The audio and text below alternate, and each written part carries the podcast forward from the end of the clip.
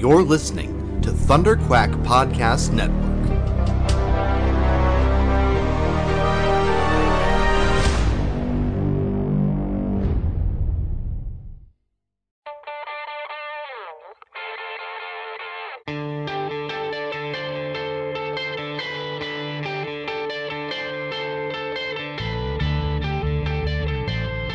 Hi, this is Jim Starlin, and you're listening to the Epic Marvel Podcast.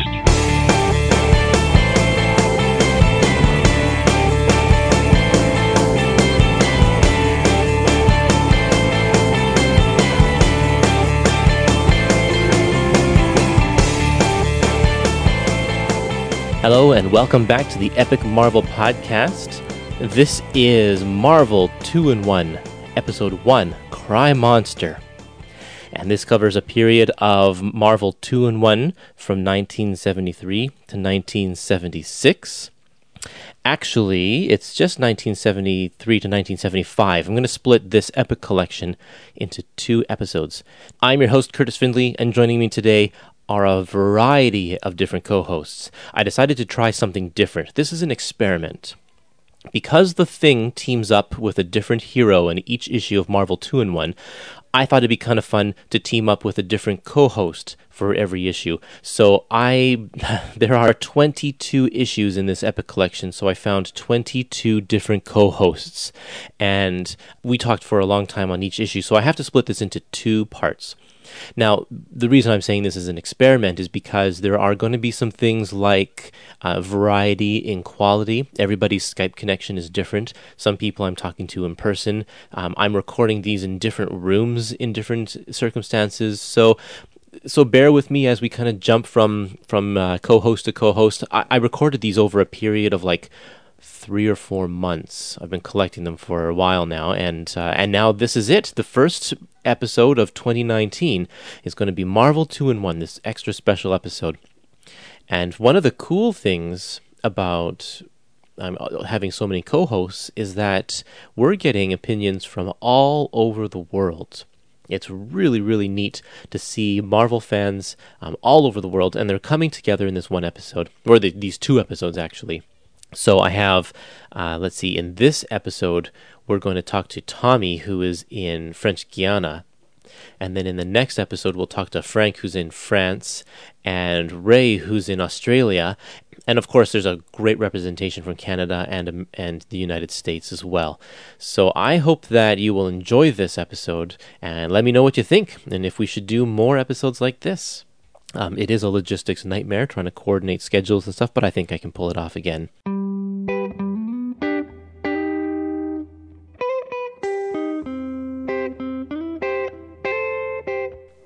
Okay, so just before we get into the episodes, I asked for comments on Facebook to tell me what you thought of this epic collection. Joshua says, It is awesome seeing Ben Grimm interact with a wide variety of the Marvel Universe, and I especially like the ones where the rest of the FF aren't present. Timothy says, I just finished this a couple months ago. I enjoyed the guest stars. I think I enjoyed the Hulk and Man thing the most. JC says, This collection will always hold a special place in my heart because it includes Marvel Team Up number 6, which was the very first comic book I ever owned. It was the first of many that my mom would buy for me from the newsstand in the subway station on her way home from work. I don't remember anything of the story, but the cover is burned into my memory as the very first book in my collection. And after reading the issue in this collection, it, it, occurs to me 44 years later that the cat I remembered on the cover is actually a rat. However, it still looks like a cat. And I have to agree with you, JC, it is a very unusual cover. Grant says it always seemed to have better writing than Marvel Team Up and reads a lot better over the years. Um, I haven't read much Marvel Team Up except for the odd issue that's collected in the Epic Collection, so I can't speak about that um, entirely, but I'll take your word for it. And I hope that there will be a Marvel Team Up Epic Collection where I can experience that for myself.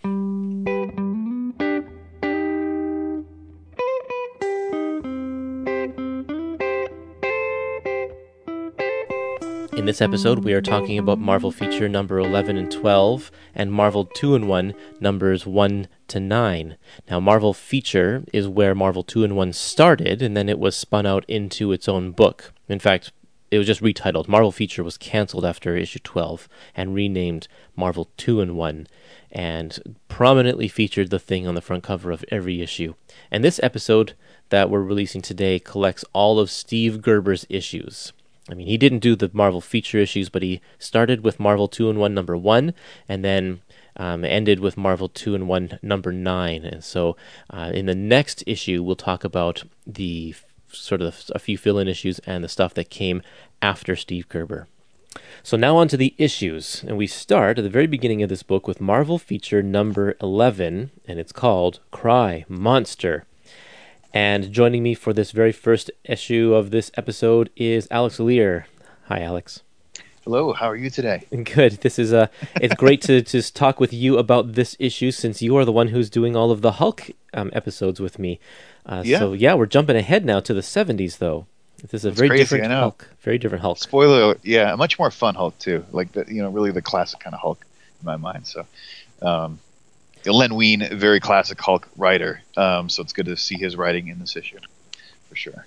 Give me a, just a brief background about the Hulk at this time. When you read this issue, he he he talks fairly intelligent, just kind of in third person.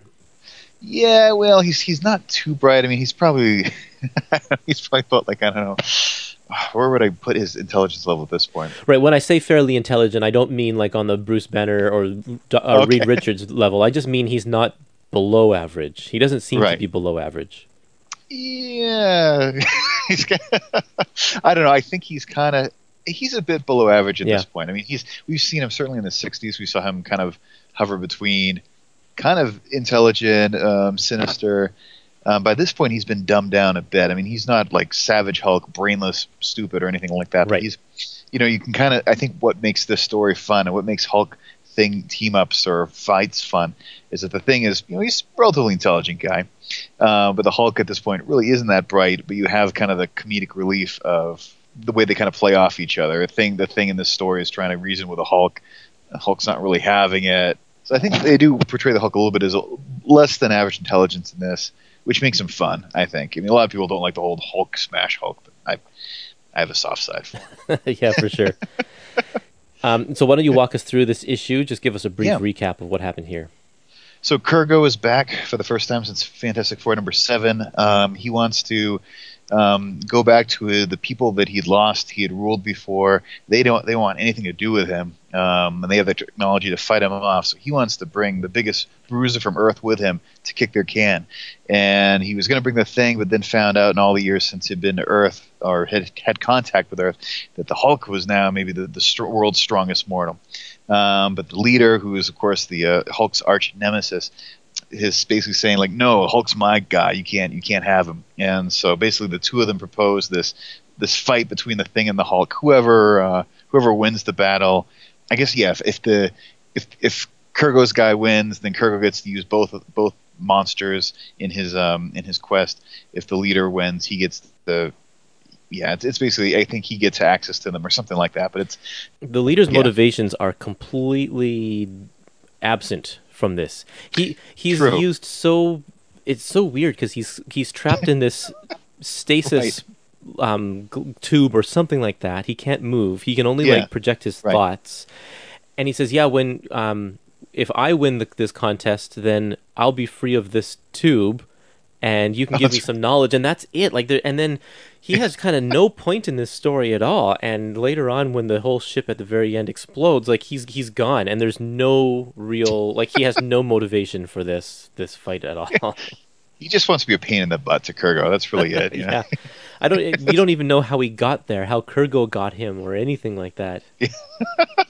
I think it's one of those stories you just have to sort of, you know, you, you, kind of lower your expectations as far as, you know, it's not a really deep story. Yeah. It's just a good old fight fest, and, you know, you just kind of go with it and have fun. But you're right, there are a lot of loose ends.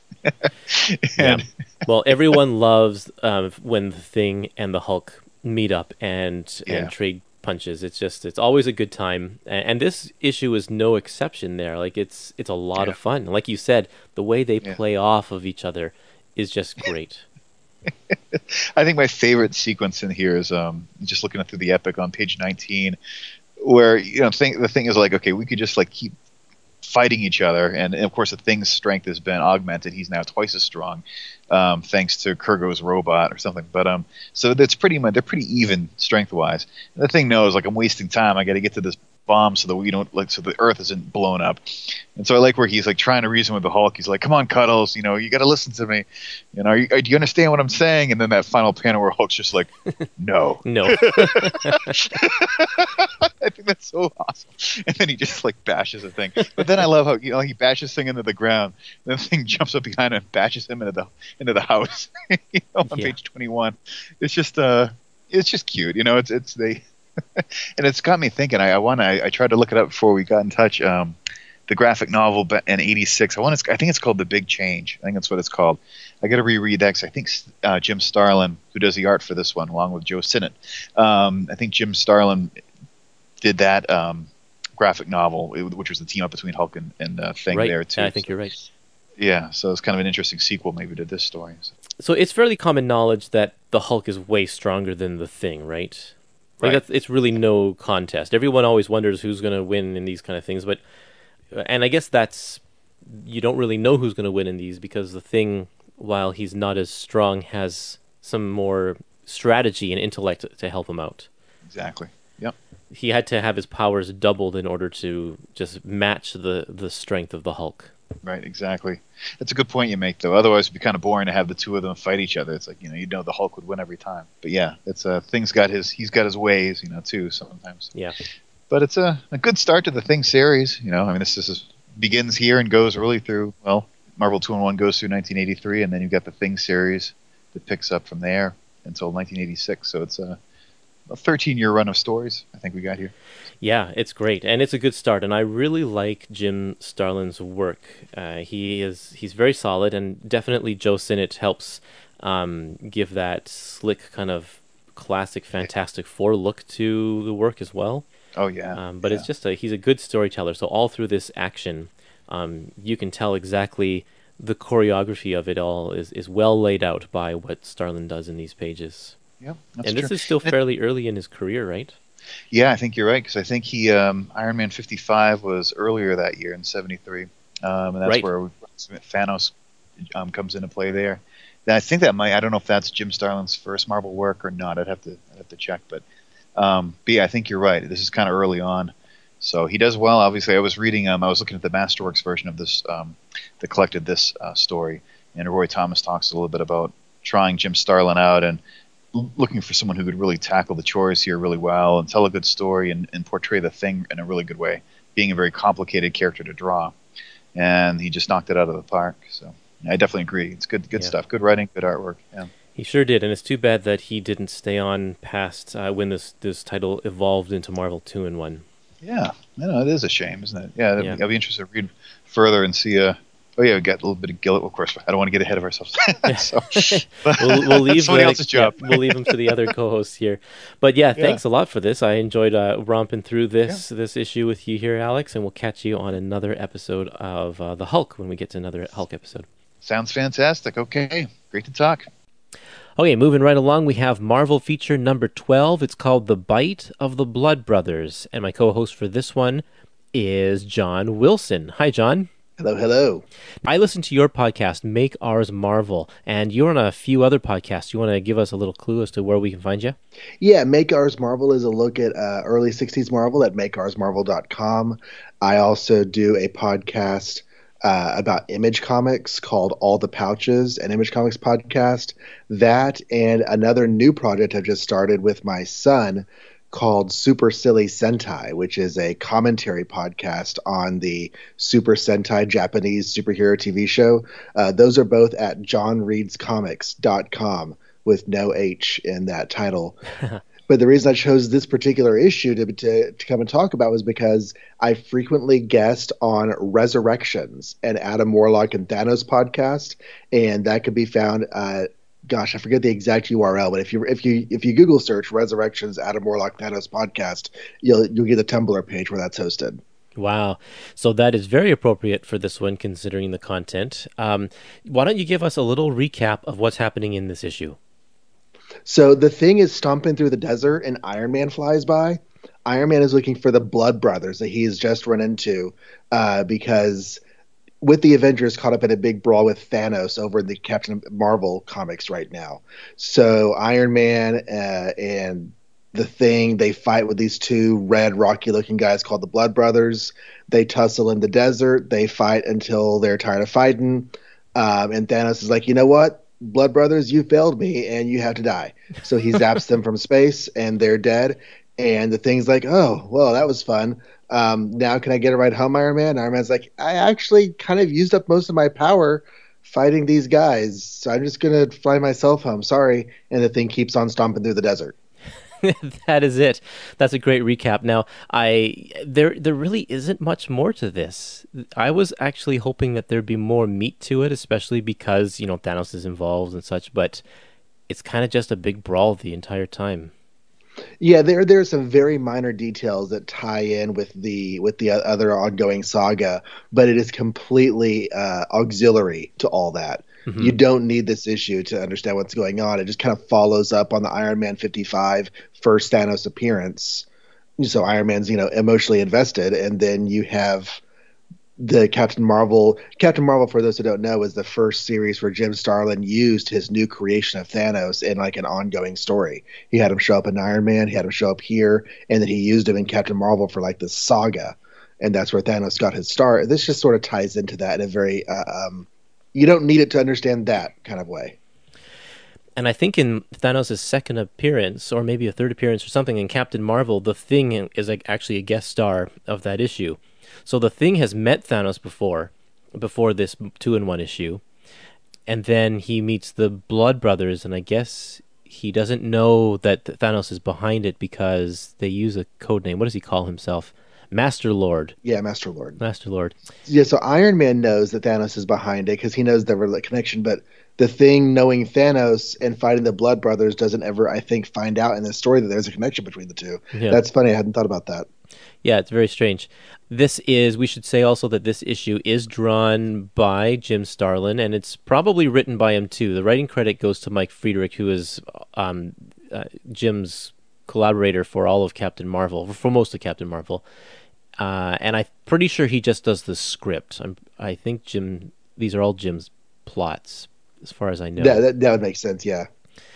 This issue is also included in the Captain Marvel Complete Collection, and yeah, like you said, it's completely incidental. You, if you remove it, there's there's kind of no. It doesn't have any bearing on any part of the story that's happening otherwise which isn't to say it's not it's not a really fun read because it is. I mean, there, there's lots of humor, there's lots of good you know thing moments. Um, one of the things because I haven't read a whole lot of Marvel two and one. Um, I've read this issue a few times, but I have read every single issue of Marvel Team Up.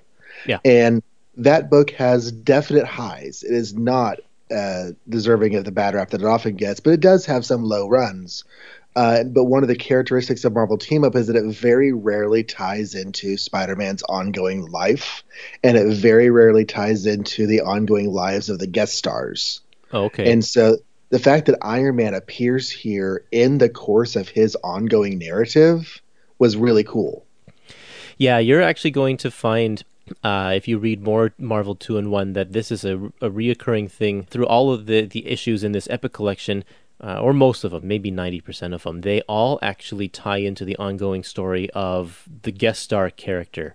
Some, in some cases, quite heavily. In other cases, just um, minor. But they they do they especially since Steve Gerber is writing a lot of the early issues. He ties all of these into the other books that he's writing, like Guardians of the Galaxy and Daredevil. Well, and we'll we'll talk. I'll talk about that with my other co-hosts further on down the road here.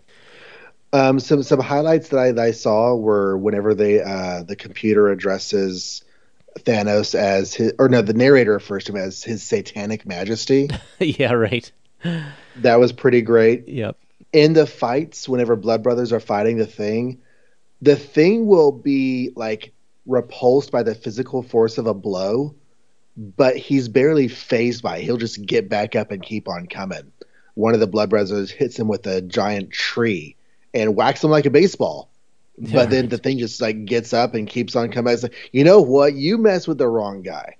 and uh, I really, really like that. I, I, started getting kind of a Dragon Ball Z feel to this. Uh, yeah, right. with the fight scenes. Uh, um, I don't know, just I've been watching through that show actually for the very first time, and it just kind of felt like they just kept on, you know, coming back for more and coming back for more. And yeah, lots, just lots of really good moments. Right at the end, whenever Thanos kills the Blood Brothers, he says there can be only one uh, fate, you know, for people who failed me. But he shouts, "There can be only one," and you know, of course, that's a Highlander line that Oh just yeah. seems, yeah. But anyways, there are lots of really good parts to this this story. I, I appreciate Joe Sinnott's inks on this. I give he gives Ben a real um, a really good Fantastic Four look, uh, and you compare that with the the issue in Captain Marvel that Thing guest stars in that's not inked by Sinnott, and it just has a, a very different feel. So it's uh, it's neat to see how one person's artwork can be affected when you have kind of the collaboration going on. Yeah, the inker can do a lot to to make things look, you know, similar in tone. Whereas Starlin, you know, maybe has never drawn the thing before in his life, you know, professionally at least. Uh, Right. Sinnott does get, does link it back to the Fantastic Four look. He absolutely does, especially um, John Buscema's thing. Okay, well, uh, do you have anything else you want to add to this? No, I know we're keeping it short, so I just Yep. wanted to, you know, put some ideas out there. It, it was a fun read, it was a fun chapter, and uh, I was happy to happy to get a chance to read it again. Great, thanks for joining us today, John. So, after two issues of Marvel feature, they proved to be popular enough that um, that we're gonna that Marvel Two and One is spun off into its own series. So now we have Marvel Two and One number one, and with me to talk about this is Drew. Drew, can you take us through issue number one? Uh, sure. The thing objects to Man Thing stealing his name, and he decides to head to Florida to settle the matter. In the meantime, the son of the Molecule Man um, is with him on his deathbed and wants revenge as he dies, and so he ends up getting his own molecule powers and heads to Earth to get revenge on the Fantastic Four. Uh, and he happens to land right in the swamp in the Everglades where Man Thing is. Um, after they get transformed back into normal men, they end up teaming up to defeat the Molecule Man. Yeah, this is a, a strange issue. I was like, it's the it's the weakest excuse for Thing and Man Thing to meet to meet up. so he just has the same name as me. He's using Thing. He wants all the glory. I'm not going to let that happen. Nice one. I feel like Steve Gerber really writes Thing as a mean person. Like he uses his his looks to intimidate people all throughout this book. He, he's very angry, and I mean, even the even the cover, he's punching a hole through Man Thing, and he's just got this extremely angry look on his face Yeah. as he does it. Yeah. But it's cool. Steve Gerber, of course, is the guy who um, created Man Thing and was writing him in his various guest appearances um, in various books up until this point. Now, Man Thing number one actually came out the same month as this book. So I'm pretty sure that Man Thing is a guest star here to try and introduce people, because people are going to buy it because of the Thing, who was quite popular at the time um, to, to introduce people to this new character Man Thing and help Man Thing launch his own title. I have to say, if I if I was reading this, um, I don't think I would be that interested in picking up the Man Thing title Oh, after yeah. this. Yeah, yeah, it's um well, Man Thing's kind of a he's an interesting concept. He really only works if you're writing it in a horror kind of setting. You take Yeah. that out, especially because the character doesn't talk, he's not that interesting. He just kind of stands there. I, I was more interested after he got changed back to uh, to human form. Right. Yeah, exactly. and and the villain here, the molecule, the son of Molecule Man, he's he's pretty ineffective. He doesn't. He just gets his powers, and he he's tied to this this rod that keeps him young because of time differences in the two planets that he, he comes from, and he's just kind of a kind of a goofball throughout the issue here. Yeah. So Molecule Man is a character that um, had only been seen once before this in Fantastic Four number 20. And at the end of that one, the Watcher sends him to this, like he exiles him to whatever dimension he's in now. Mm-hmm. And we haven't seen him. This is 1974 that this issue is, so it's been a good decade. And um, this whole story has been retconned now because, of course, the Molecule Man has come back. He he dies in this issue, but he's back uh, and plays a significant role in like um, Secret Wars in the 80s. Yeah, and and the the recent Secret Wars uh, series as well. Yeah. So the retcon is that um, that Molecule Man he transferred his own consciousness and powers into that rod that uh, his son has, and his son is actually not actually his son. He's a like a humanoid android construct. so it makes no difference that he died. It's fine. Don't worry about it. And um, and then the wand, whoever holds the wand, has the power. Like Owen Reece, the Molecule Man, can take over their mind. So that kid gets it at the end of this issue. And I think I think the events ca- uh, continue in Iron Man Annual Number Three, and um, the Molecule Man takes over several people's minds and eventually gets his own body back, or something like that. I don't know. so there you go. This um, this whole story it has been uh, completely retconned. It is it is of no consequence, but I think most of the issues in Marvel Two and One fall under that category. You know, I, I like the concept of the series, but it's at least as far as this issue goes, I, I wouldn't be be too enthused with more Man Thing. Um, Yeah. and I, I like the I like where son of Molecule Man gets his costume. Uh, Oh, yeah. kind of it kind of just appears on him, and he he says, "Well, at least I have more fearsome garb," and it, it's it's basically like a bikini looking outfit. it's it's definitely not the fiercest thing I've ever seen. no, I, I think he should have stuck with the robes that he had. On. yeah. Oh man, so funny. Yeah.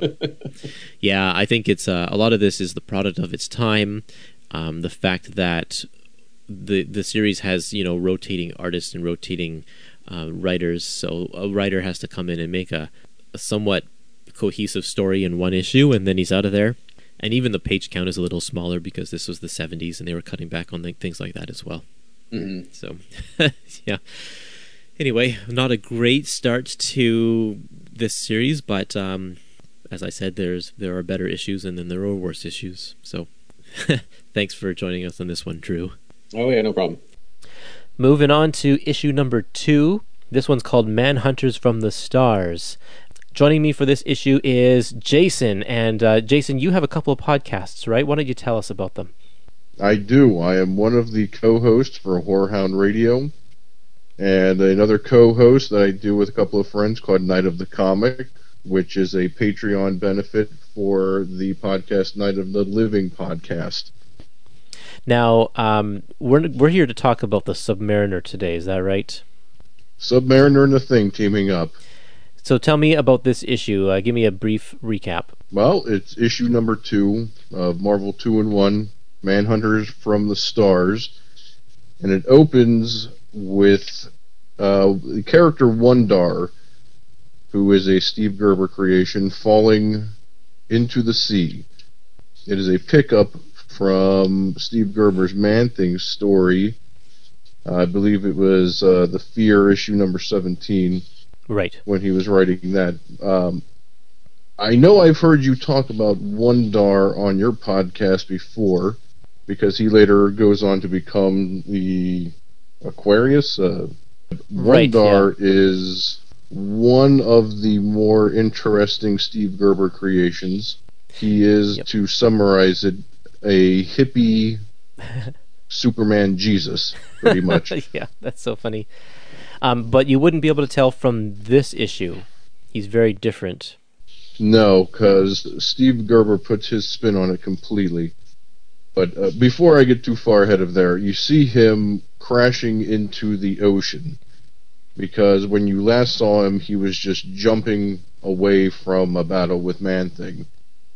And the thing about Wundarr is is that he is completely childlike, and he has no idea how to control flight or any of his leaps. So when he jumps in the air, he basically just comes crashing down. And when he crashes down this time, he lands right next to uh, Hydro Base, which is where Namor has been hanging out with his, as this says, band of amphibians, and his, I'm sorry, his cousin, uh, Namorita, sees Wundarr crash.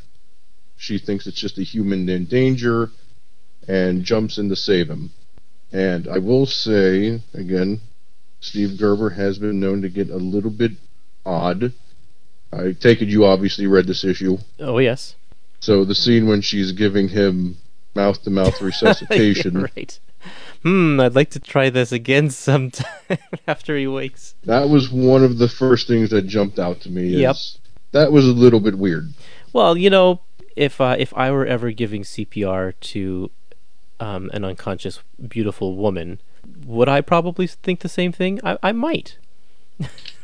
Who knows? I guess I've never been in that situation I have never been in that situation either. where I've had to resuscitate a unconscious space Superman Jesus character. True. Yes, uh, that situation probably doesn't come up very often.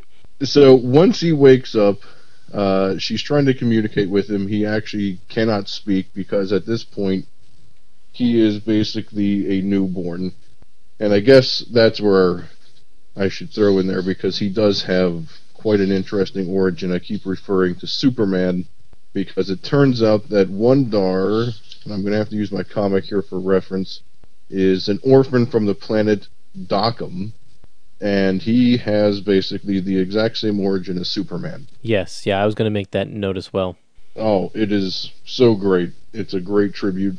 And again, Steve Gerber is one of my favorite writers from this time era, where his parents, specifically his father, predicts the end of their world and takes it to their council, just like uh, Jor-El.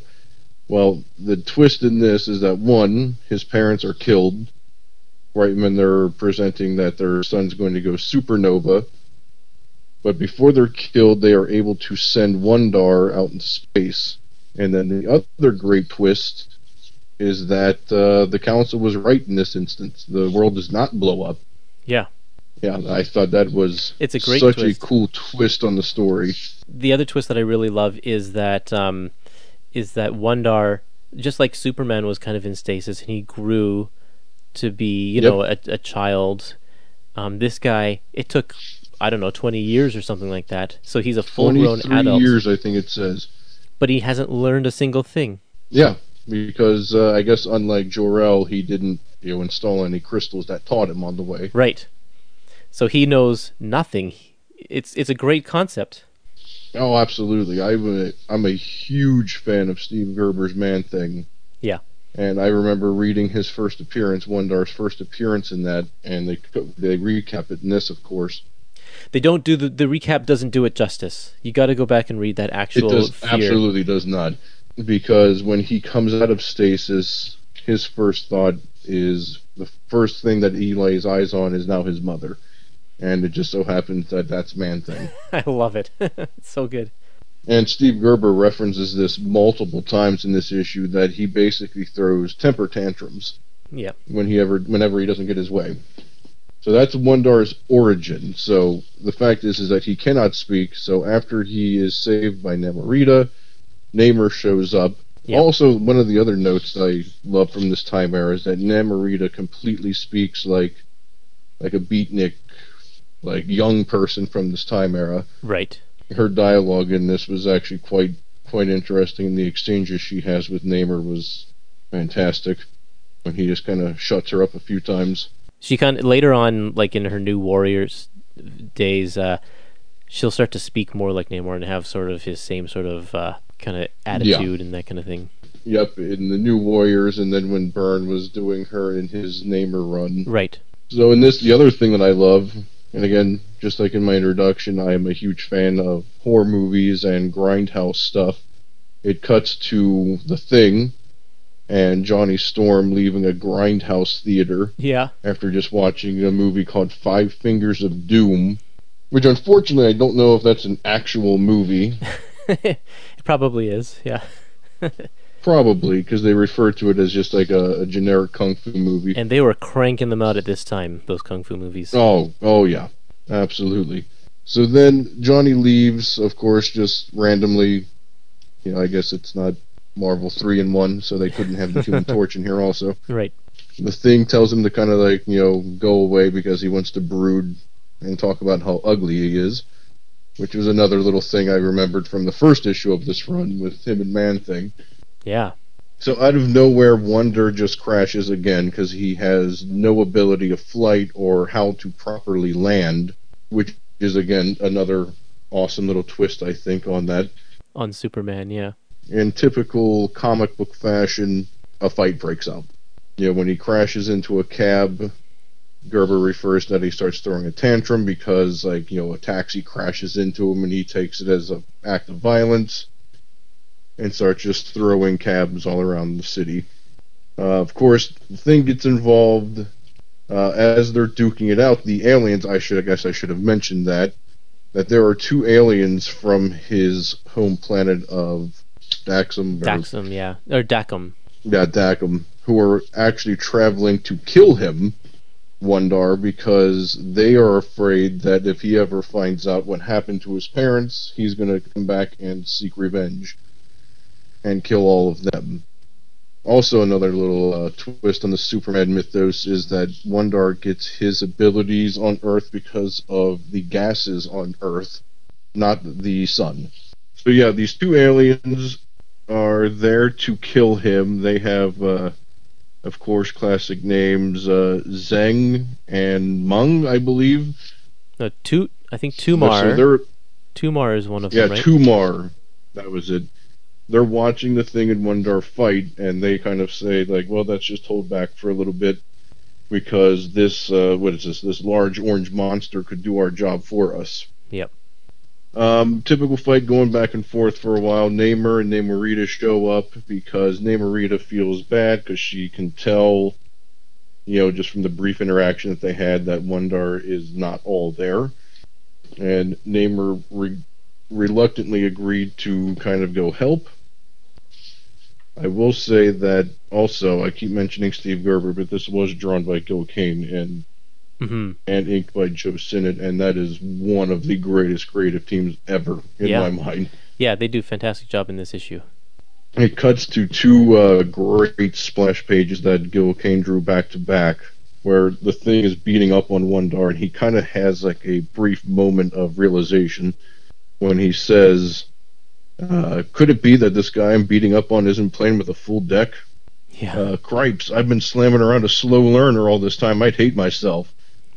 But then, as he's having that thought, he quickly changes his mind and says, or maybe that's what he wants me to think, yeah.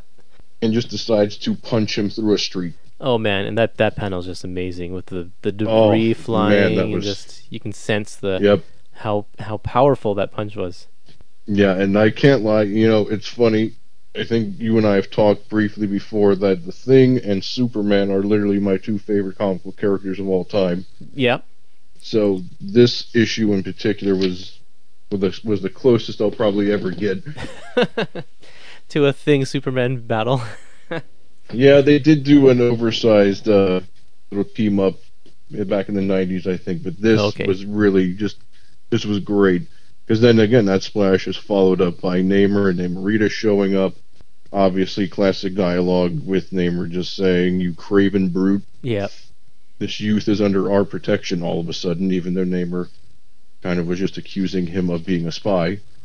So then that goes to the thing and Namor fighting the two aliens. Remind me again, who did you say? Zhang? Um, uh, Zeneg and Tumar.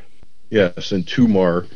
Now all of a sudden say, well, now that this other guy showed up, now we have to get involved because now it's going to be Wundarr, Namor, and Namorita versus the thing.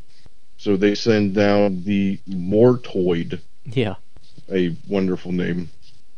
Now, again, quickly, it seems like almost they needed to do like a quick wrap up here, in Yeah. my Yeah. It really does seem that way. because they send down this Mortoid and they just literally they say, "Let's go down there." One panel shows them coming down. The next panel, they're shooting one Wundarr, and that's kind of that.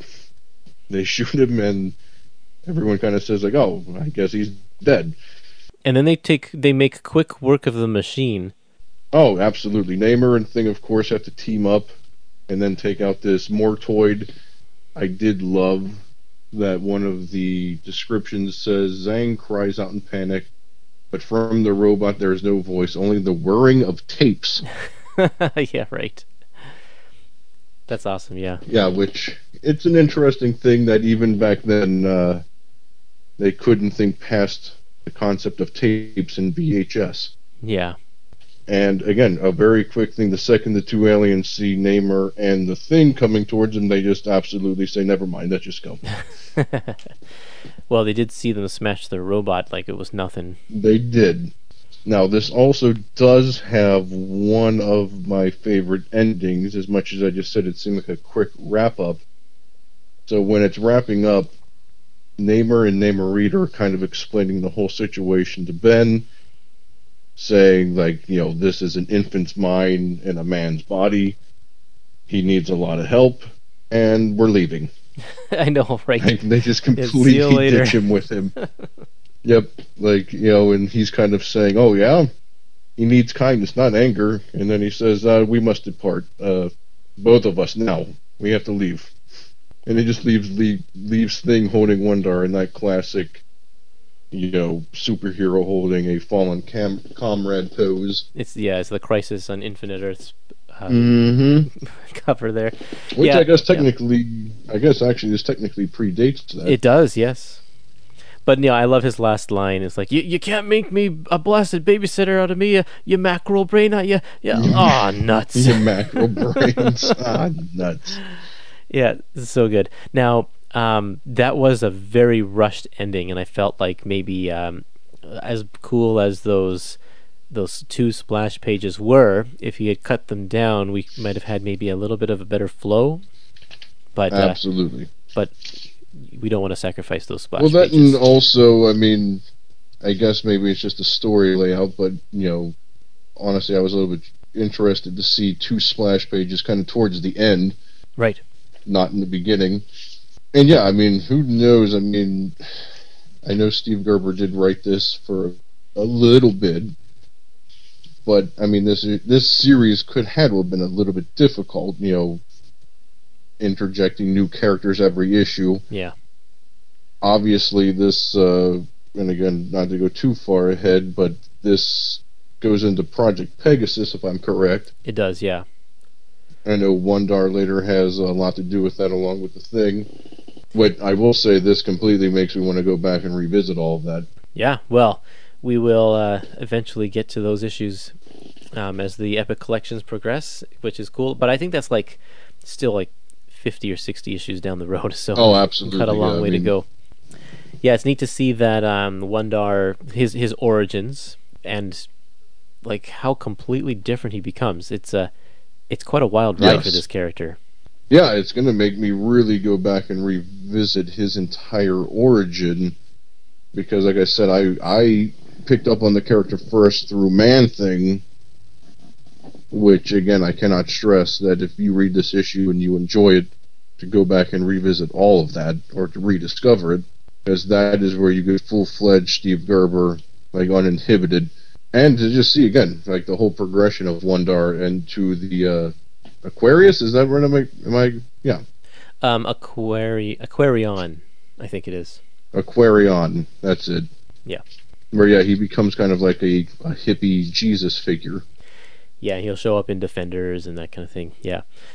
That's right. There yeah. Well, I think that wraps up this issue for us. Um, do you have any final comments or anything? Uh, just the fact that I am now going to sit down and probably read this entire thing from the very beginning. Well, that's good. Yeah, I'm uh, I'm glad. Yeah, you'll especially being a Steve Gerber fan. There's plenty to love. Over half especially the book is Gerber. saying that this actually continues in the next issue. Yep, go home and uh, yeah, hang up here and read that because it's a it's a lot of fun. there you go. Oh, absolute blast. Yeah, it's one of those comics that if I read that as a kid, it would have made me fall in love with comics. Well, thanks, Jason. Glad to have you on the show here, and uh, we'll get you back for Marvel Two in One Volume Two and um, and hopefully oh, that'd be great. Hopefully, uh, those Conan books come sooner than later. Thank you so much for having me. No problem. Coming up next here is um, Marvel Two and One number three, This is The Thing and Daredevil. And joining me for this issue is Adam Chapman. Hi, how's it going? So, uh, so I'm here because it's Daredevil, and I'm a I'm a Daredevil fan, and I'm I'm you know your Daredevil co-host, and uh, I have to say the only period that I'm the least knowledgeable on for Daredevil is basically the period that this takes place in. Yeah, nice. Yeah, me too. So th- yeah, this is actually a welcome surprise because it's a it's just classic Daredevil. That's what it feels like. It's kind of classic Daredevil. Very much so. It's in that kind of weird, you know, um, you know, it's around what issue 109 or 110 of his own book. So it's it's a very kind of weird time for that character. It's interesting because we get a, a, a little glimpse of his kind of personal life, but not really. And Foggy Nelson's around, but he's, you know, he's near fatally shot recently, and he's you know got a job that's very different. Although I guess we don't even see him actually. We see the commissioner, so we hear about Foggy, but we don't actually see Foggy. So you know it's it's strictly Daredevil mask forward, not really about Matt Murdock at all. Right. Yeah. Exactly. Uh, and but however, the the plot lines in this story stem from two other books that Steve Gerber is writing at the time. Uh, he's he's writing uh, Ka-Zar, and so a That's lot right, of yeah. this story starts in Ka-Zar number two, the stuff featuring Shanna the She Devil, and then it, it also then spills over to Daredevil because she goes to Daredevil for help in what in Daredevil 109, and then we Mm-hmm. have this issue kind of in the middle here, and then the story continues in Daredevil 110. So it's kind of a weird story that takes place in three titles. It's very strange. So I have a question about that. Do you Yeah. think that we'll see this in an eventual Daredevil epic? I do. I think we will because it carries on the story. I, I really do think that we'll actually see this in here. Now, I mean, I guess if you take out this this issue, nothing of real consequence for the larger story actually happens. Like I don't know if they would reference it. I mean, uh, some big stuff happens with Black Widow, so like I don't, I can't speak to having read Daredevil 109 and 108 and 110. But like you know, this is as you said, kind of an in between issue. But you know, there is some stuff still happening that's pretty important for the character that's not happening in his own book in terms of his, you know, him seeing Black Widow, which we're getting ahead of ourselves a little. But you know, I'm just curious to read those issues without this context, what that would even look like. But I guess Yeah. eventually we'll see. We will, and I think though that this one, this issue closes off the Shanna story part of the story, and it kind of focuses more on Daredevil moving forward. So if you like at the end of Daredevil 109, Shanna um, goes to Daredevil for help, and it's in this issue where she explains why she needs Daredevil's help. Mm-hmm. So we kind of do need that in that sense, I think. True, and it's interesting. Like, so I haven't read many of these two in ones, and obviously you have because you're doing this episode. Um, but it's interesting to me how the thing really isn't that much of a factor. Like, you spend time with the thing and kind of his plot line throughout this book, but really this is a Daredevil issue. Yeah, that's a that's a common thing throughout the Epic collection. There are some where he's featured more heavily, and then there's some where he's just kind of along for the ride. And this is definitely an along for the ride story for the thing. For sure. And is it just me, or does it seem weird to have um, like you, you start the issue with you know a nice shot of, of you know Ben Grimm working out with his five thousand pound weight, but it, it was weird that it wasn't a giant machine piece of machinery that he was dealing with. kind of funny. That's that's classic thing, right? So uh, to, to to quickly go through the issue, I mean, you you have the you know the idea that you have Wundarr and uh, you know Reed's trying to you know figure out where Wundarr's powers are coming from, and really that creates the very brief inciting moment of a giant piece of you know of um, I guess of the building being blasted out and then almost hitting Daredevil as he's just swinging by. Like literally, that's how he gets involved. And in very kind of classic Silver Age fashion, we spend like a, a page and a half of Daredevil trying to figure out how he's not going to die.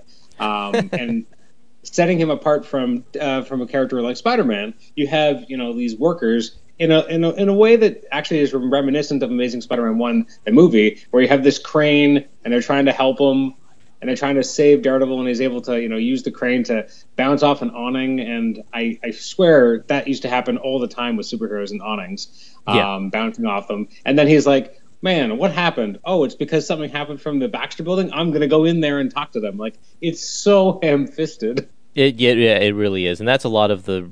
That, that's also a common thing through this epic. Is like the, the the loosest thread to get the thing involved because it happens to be a thing title. Yeah, it's interesting too because like there there's there's parts here where I just feel like the artwork doesn't quite match what we're getting in terms of how the characters are reacting to each other. So, for example, when you have Daredevil going into the into the Baxter building and he, you know, is trying to figure out how to use the elevator because there's no call switch, and then you know the thing kind of shows up because he knows he's there. The look on the thing's face is so pissed, uh, but really that's not matching the dialogue. Like it's just an interesting rendition of of the thing that you're getting here. But you know, again, very 70s, uh, very on model for the most part. But he just things seems angrier than normal here. Yeah, I wonder if that's just the Marvel method, with the, where the words in the picture don't quite jive because the picture came first. True, and then again, then we have Daredevil visiting Shanna, uh, which is interesting. I had to remind myself, like that's that's Shanna the She Devil. Like, yep. I forget that you know there's there's connections here, but uh, and we get a lot of like you know you know you go see this issue, go see that issue. Like, there's a lot of stuff for a book that's relatively new at this point. This is only the third issue, and it's kind of t- telling these fun team up tales. There's a lot of continuity being dropped on you. And I wonder if that is because they wanted to try and promote this book, and so they're like in Daredevil because Daredevil's selling well. And I, that's a guess. I don't know how well Daredevil was selling at this time, but uh, you see at the end of that issue, go check out Marvel Two in One, kids. Mm. I, I almost believe it would be more likely to be the other way because Daredevil always felt like a book that was never selling well. So now you have a book where you have, you know, uh, obviously the thing is enough to carry things on his own, and like even in the first couple of issues, you have like Namor who's not really able to support that much of a title on his own. Typically, you have Daredevil who was not very popular. Like you have a lot of the lesser popular characters kind of showing up. Next issue, obviously you'll get Captain America and some bigger names, but Daredevil's not a big name in the 70s. I mean, that's why he had to Right. share his book with the Black Widow to begin with. Yeah, I guess so. Yeah, you're right. What do you think of this villain here, um, Black Spectre? So I was okay. This really was again. This is a blind spot for me, ironically enough, because it's Daredevil. Um, a blind spot in terms of my familiarity with the character. Well, Black Spectre was used heavily by, I believe, wasn't it Mark Waid, um, who used the Black Spectre organization. So I didn't even realize that that was a thing that had been used years and years ago in Daredevil. I didn't realize that was a continuity hack that he, you know, figured out from, you know, because no one read these issues. You know, no one really remembers this stuff. So I actually really like that they were using that. Now, in terms of the Black Spectre having that weird leader and it being this weird kind of cult in the way that they're shown here, that I was not ready for or aware of.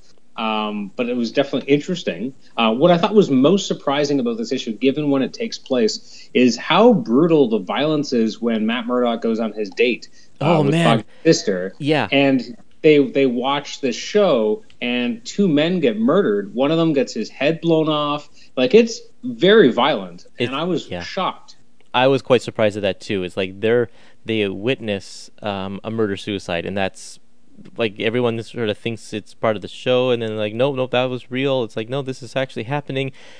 It was very surprising. I was quite quite shocked that, that they would have this in this book. Like even if that happened now, I would take pause. I'd be like, whoa, like that. They they really went hardcore with this, but. The fact that this is in the 70s and this is on the newsstands and kids are picking this up and you know there's a murder suicide right on the page like that was like really surprising. Uh, going back to Black Spectre just for a second here, do you know who the, without giving away any spoilers, are you f- aware of who Black Spectre's secret identity actually is? I can't remember. No. Okay.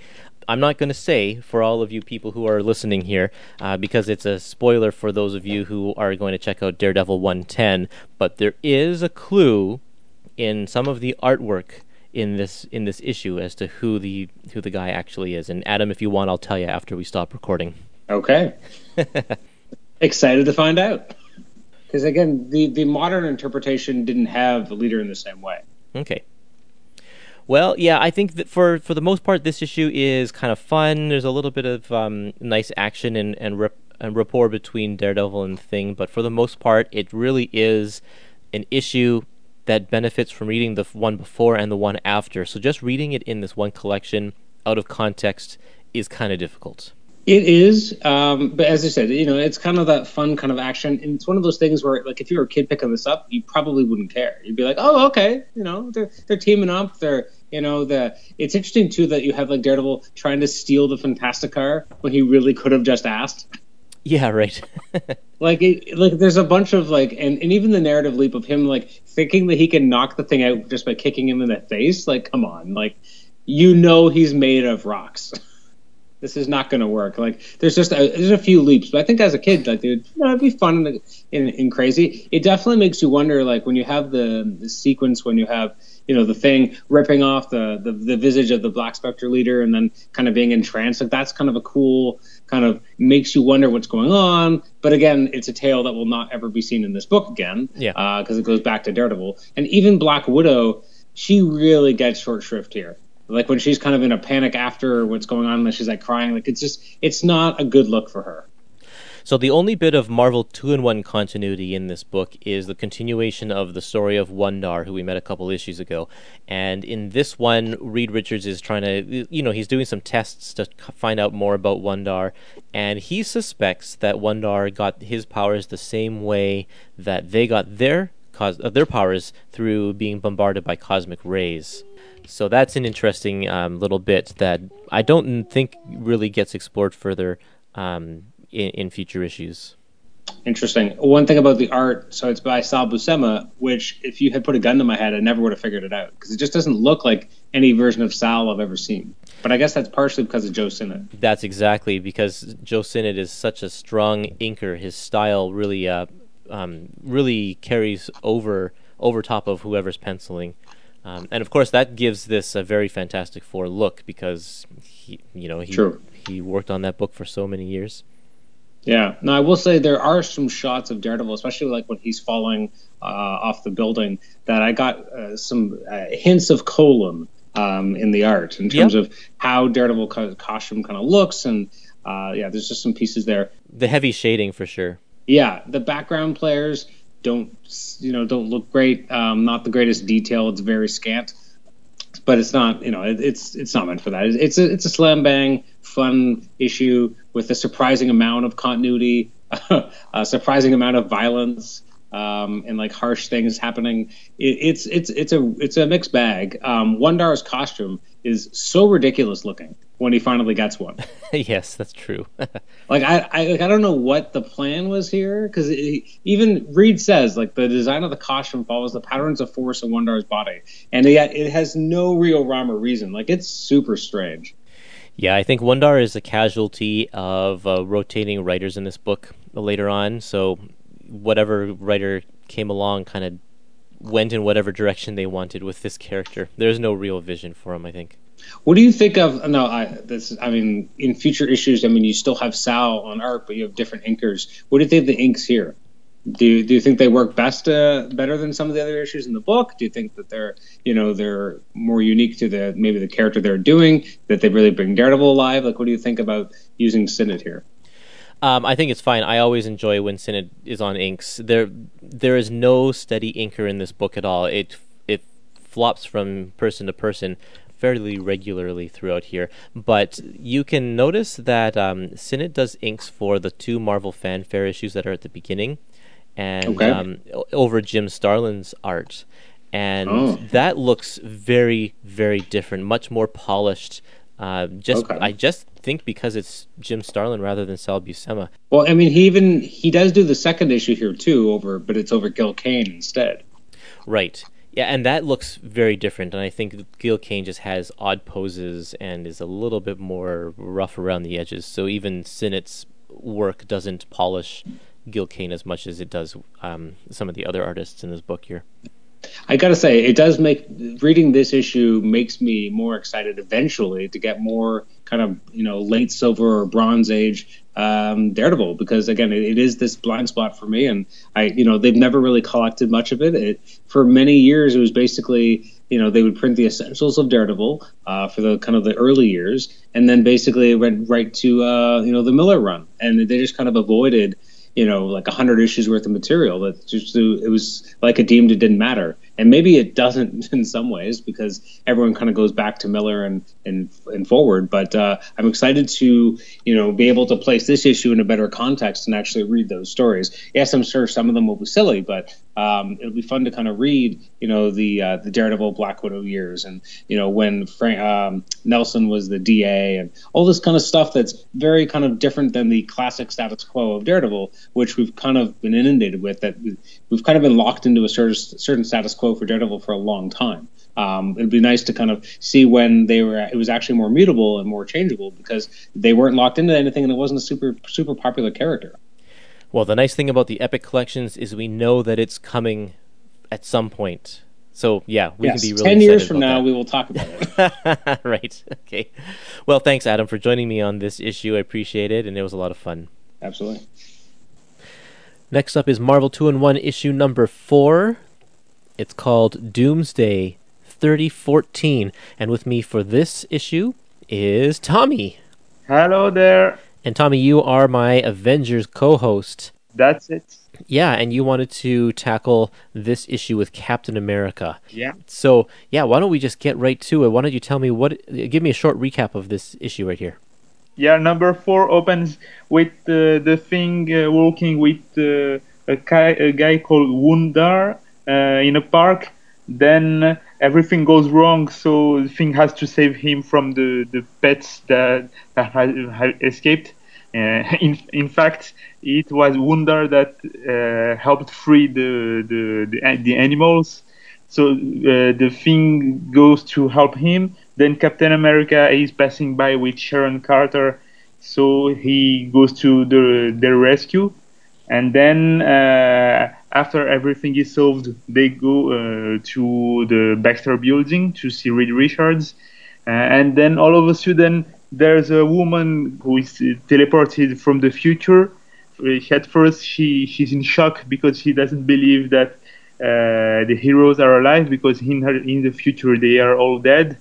So uh, they ask her what's what's happening, what's her story. So, so then they decide to go to the future to to help her. Hmm. Yeah, this is a, a, a pretty cool issue. Now, what you don't know because you didn't read these uh, other stories before this is that in uh, Marvel 2 and 1 number 2, Wundarr just fell out of the sky.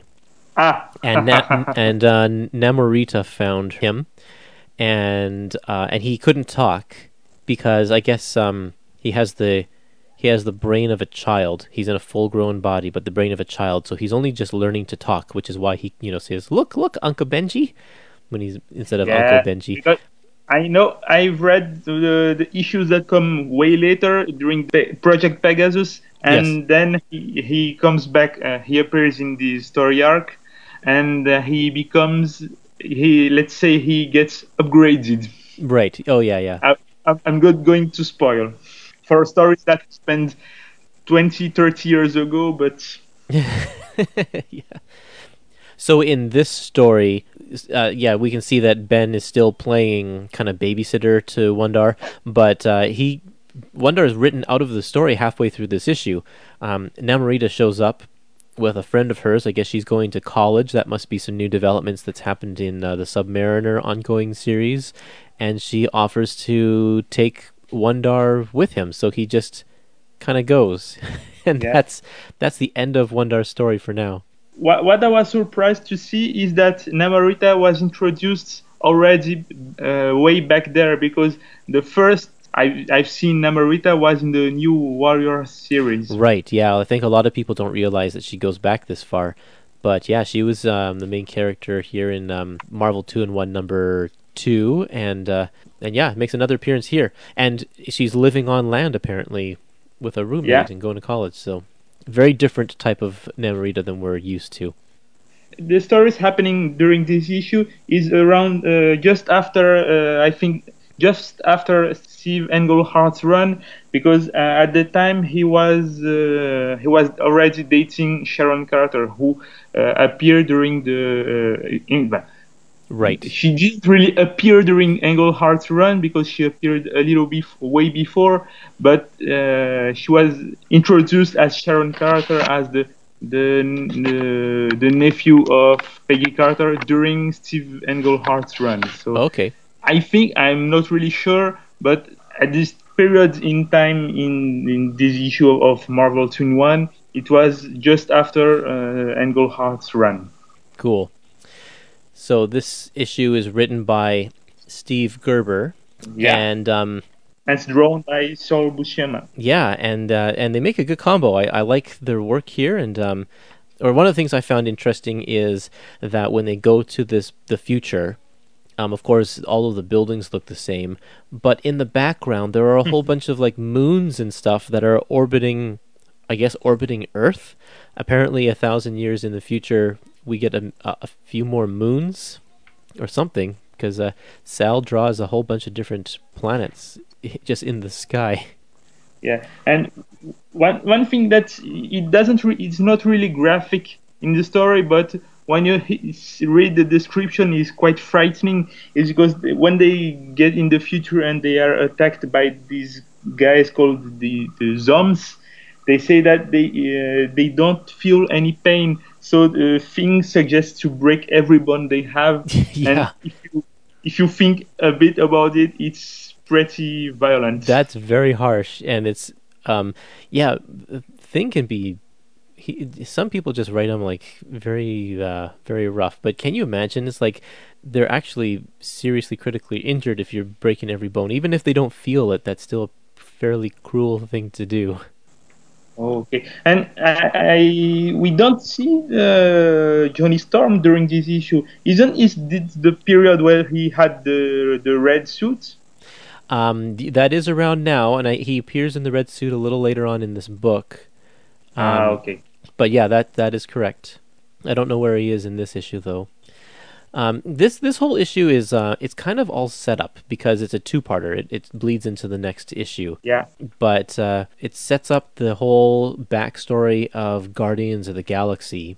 yeah. And maybe the the next hosts uh, will specify a little more. But uh, Steve Gerber did a great job with the Guardians of the Galaxy because he took them uh, as they were first published in. Uh, let me see here because I'm I'm reading the the. Um, Guardians of Galaxy Tomorrow's Avengers trade in the Yep, first volume. right.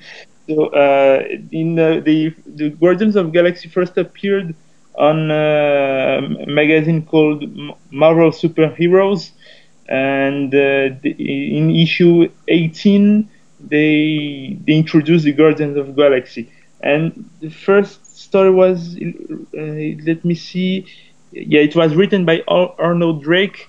Then Steve Gerber uh, brought back the, these characters and he started uh, working with them in Marvel 2 in 1, then later in the issues of Defenders. That's right, yeah, and then gave them their his own their own series. Yeah, that's it. Yeah. Yeah. So, what did you think about this issue in general? Did you like it? Yeah, I think for uh, for 20 page issue, uh, lots of thing happens, and uh, even if the the beginning is a little, uh, I would say the the, the bre- bread and butter uh, superhero story Yeah. and adventure. The the end, uh, the cliffhanger you see at the end, and even the um, the the fights at the end is really entertaining. It is, and it's it definitely you know doesn't have a good conclusion because it's the end of a two-parter. But I mean, the beginning there's humor. It's funny with the lions and the the gorillas and stuff, and uh, and then there's Yeah. lots of action in here, and and just the I love the how they reveal the the mystery of this woman who's come from the future. Um, there's science fiction. There's time travel. Um, it's great. It's uh, it's. I think there's a lot to love here, and then it only gets bigger as you move into the next into the next issue. Yeah, and just uh, one last thing: the monster you see appearing at the end of the issue, who is called the Monster of Badoon, Yeah. he appears later in the when the uh, Guardians of Galaxy gets uh, a monthly series. When after the Defenders, they were published in in uh, a monthly called uh, Marvel Presents, and then in Marvel Presents, yeah, in number eight, he, he appears again, but in a, a flashback sequence fighting the Silver Surf- Surfer. Well, there we go. That uh, that covers this one. Thanks for joining us on this issue, Tommy, and we will have you back for uh, Marvel Two in One Volume Two. Yes, I hope so. yeah. The next issue up is Marvel 201 number 5, The Thing and the Guardians of the Galaxy. And joining me for this issue is Craig Elliott, my Doctor Strange and Thor co host. Yeah, um, kind of a. I'm say nice to take a break from those two characters because they're fantastic, and you don't need a break from them. But it's uh, kind of fun to explore another corner of the Marvel universe. Um, and this is not. Um, this is the future in, in this case. And a group of characters that don't get much play these days. Well, in fact, these are characters that are all but forgotten. Like they've been usurped because this is this is Marvel two and one, The Thing, and the Guardians of the Galaxy. Yeah. Um, but this is not Groot and Rocket and Drax and um, Star Lord. Yeah. Um, this is, except for Yondu, this is a bunch of characters who I don't think are ever going to make it into one of the movies. No, actually, they all have been in. well, Technically speaking, they Okay, were all in. Guardians of the Galaxy number two. they but they're not they're not going to make it into a prominent role. I don't Yeah. think. I think they're going to be cameos at best. Right. and so that's that's too bad because they were they were the Guardians of the Galaxy long before the the For like 30 years, they were the Guardians of the Galaxy because they first appeared in the 60s, yes had their own thing through the 70s, and um, they had the famous. They had an ongoing series with um, Jim Valentino yep uh, through the 90s. yes And then they, like you said, got usurped. yeah they they they got replaced um, by a great team like the current roster is fantastic and Yeah. it's, I don't think after the success of those movies it's one that's going to go away anytime soon but we're not talking about those movies we're talking about uh, one issue from the 70s Yep. and it really this is this is half th- this shouldn't be called marvel 2 and 1 this should be called marvel a whole bunch of heroes doing something cool because it's also got captain america from the previous issue Yep. it, it's it's a continuation of the previous issue and somehow captain america has lost out on having any sort of billing in this book he's just there Yes. Well, he made the cover. All this in Captain America too. yeah well and poor sharon carter gets zero credit true. Very true. Um, yeah, because she's is- there too. Yeah, she is there, um, which is too bad. Um, but no, so it's it's an interesting book because it picks up. We're now in the future. The previous issue, is, as fans know and as listeners know, um, Captain America and, and the Thing, um, just by fluke, are are at the Baxter Building when Reed repairs a time travel device of Doctor Doom's and discover that um, the Earth is enslaved in the future, and the two of them, heroic as they are, decide they need to go to the future to, to solve this. And so this issue picks up after they have arrived and already been captured. And so they're being um, interrogated by the Badoon. So we jump right into the action as the Badoon are interrogating them. But good old Ben Grimm comes to and clobbers some things. As he should. Yeah. And um, that draws the attention of the rebel humans who want to save or to liberate the Earth. And uh, they reach out to the Guardians of the Galaxy who are waiting patiently for an opportunity to come fight the Badoon.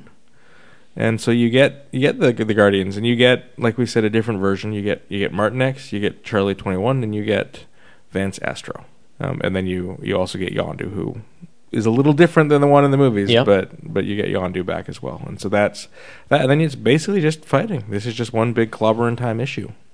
And a lot happens. It's like there's some pretty brutal clobbering in here. I think it, uh, there's a one splash page on it's 141 in this epic collection where all of the the uh, all of our heroes and their allies are fighting the Badoon, and for this for this is war and people die in wars, both the bad guys and the good guys, and whoever dies more loses. It's, that's a that's a valid statement. Yep. for the most part.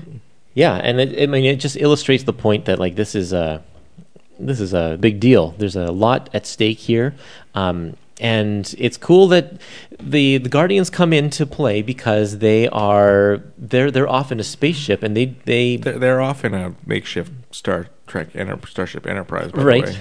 The way. yes, If you, if you look at the panel, it's there in the Enterprise. It's very Star Trek influenced. Uh, yeah, Star Trek influenced. But they they come back because they're called back. Like they hadn't planned to come back uh, to help Earth, even though Earth is enslaved. But yeah. uh, but they come back anyway. So this this sort of takes place in the middle of of the Guardians' overall story in terms of Marvel history. Uh, they hadn't really been seen um, too much before this. I like the fact that this group of Guardians, for the most part, have links to Earth. Like one is from an Earth colony, They're all from One different was- Earth colonies, I That's think. what I mean. Like, but they're they're linked. They have well, Vance Astro is from our ti from from the contemporary time of Captain America, and he's been thrown into the future. right. So these ones are very much guardians of the the Milky Way galaxy, and more specifically, Earth, the Earth solar system. They are they are tied to Earth more than the current incarnation, um, which is interesting. Then that they wouldn't have a greater desire to come back and liberate Earth from from the Badoon.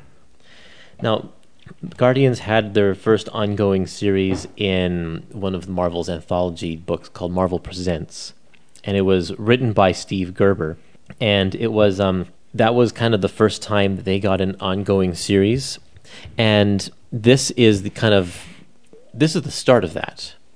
This is the first time that Steve Gerber gets a hold of the Guardians of the Galaxy.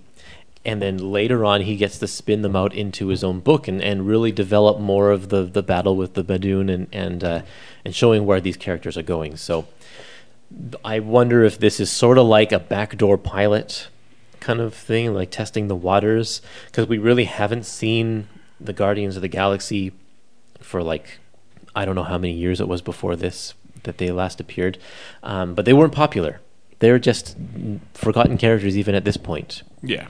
And so, by my sticking him in Marvel two and one and pairing them up against what was one of their most popular characters at the time, Oh the yeah, Thing, the, the thing was Yeah. huge at the time. then uh, they can test uh, fan reaction to see Yes. how well these these guys do. And then they did well enough to put them. It wasn't exactly their own title, but they got the top billing in Marvel Presents number. I can't remember what number it was that they started number seven or something like that. And uh, and had that series lasted for twelve issues, but it wasn't popular enough. If it were popular enough, it would have spun out into its own titled book, but it didn't do that. You know why though? It failed. No, no Groot.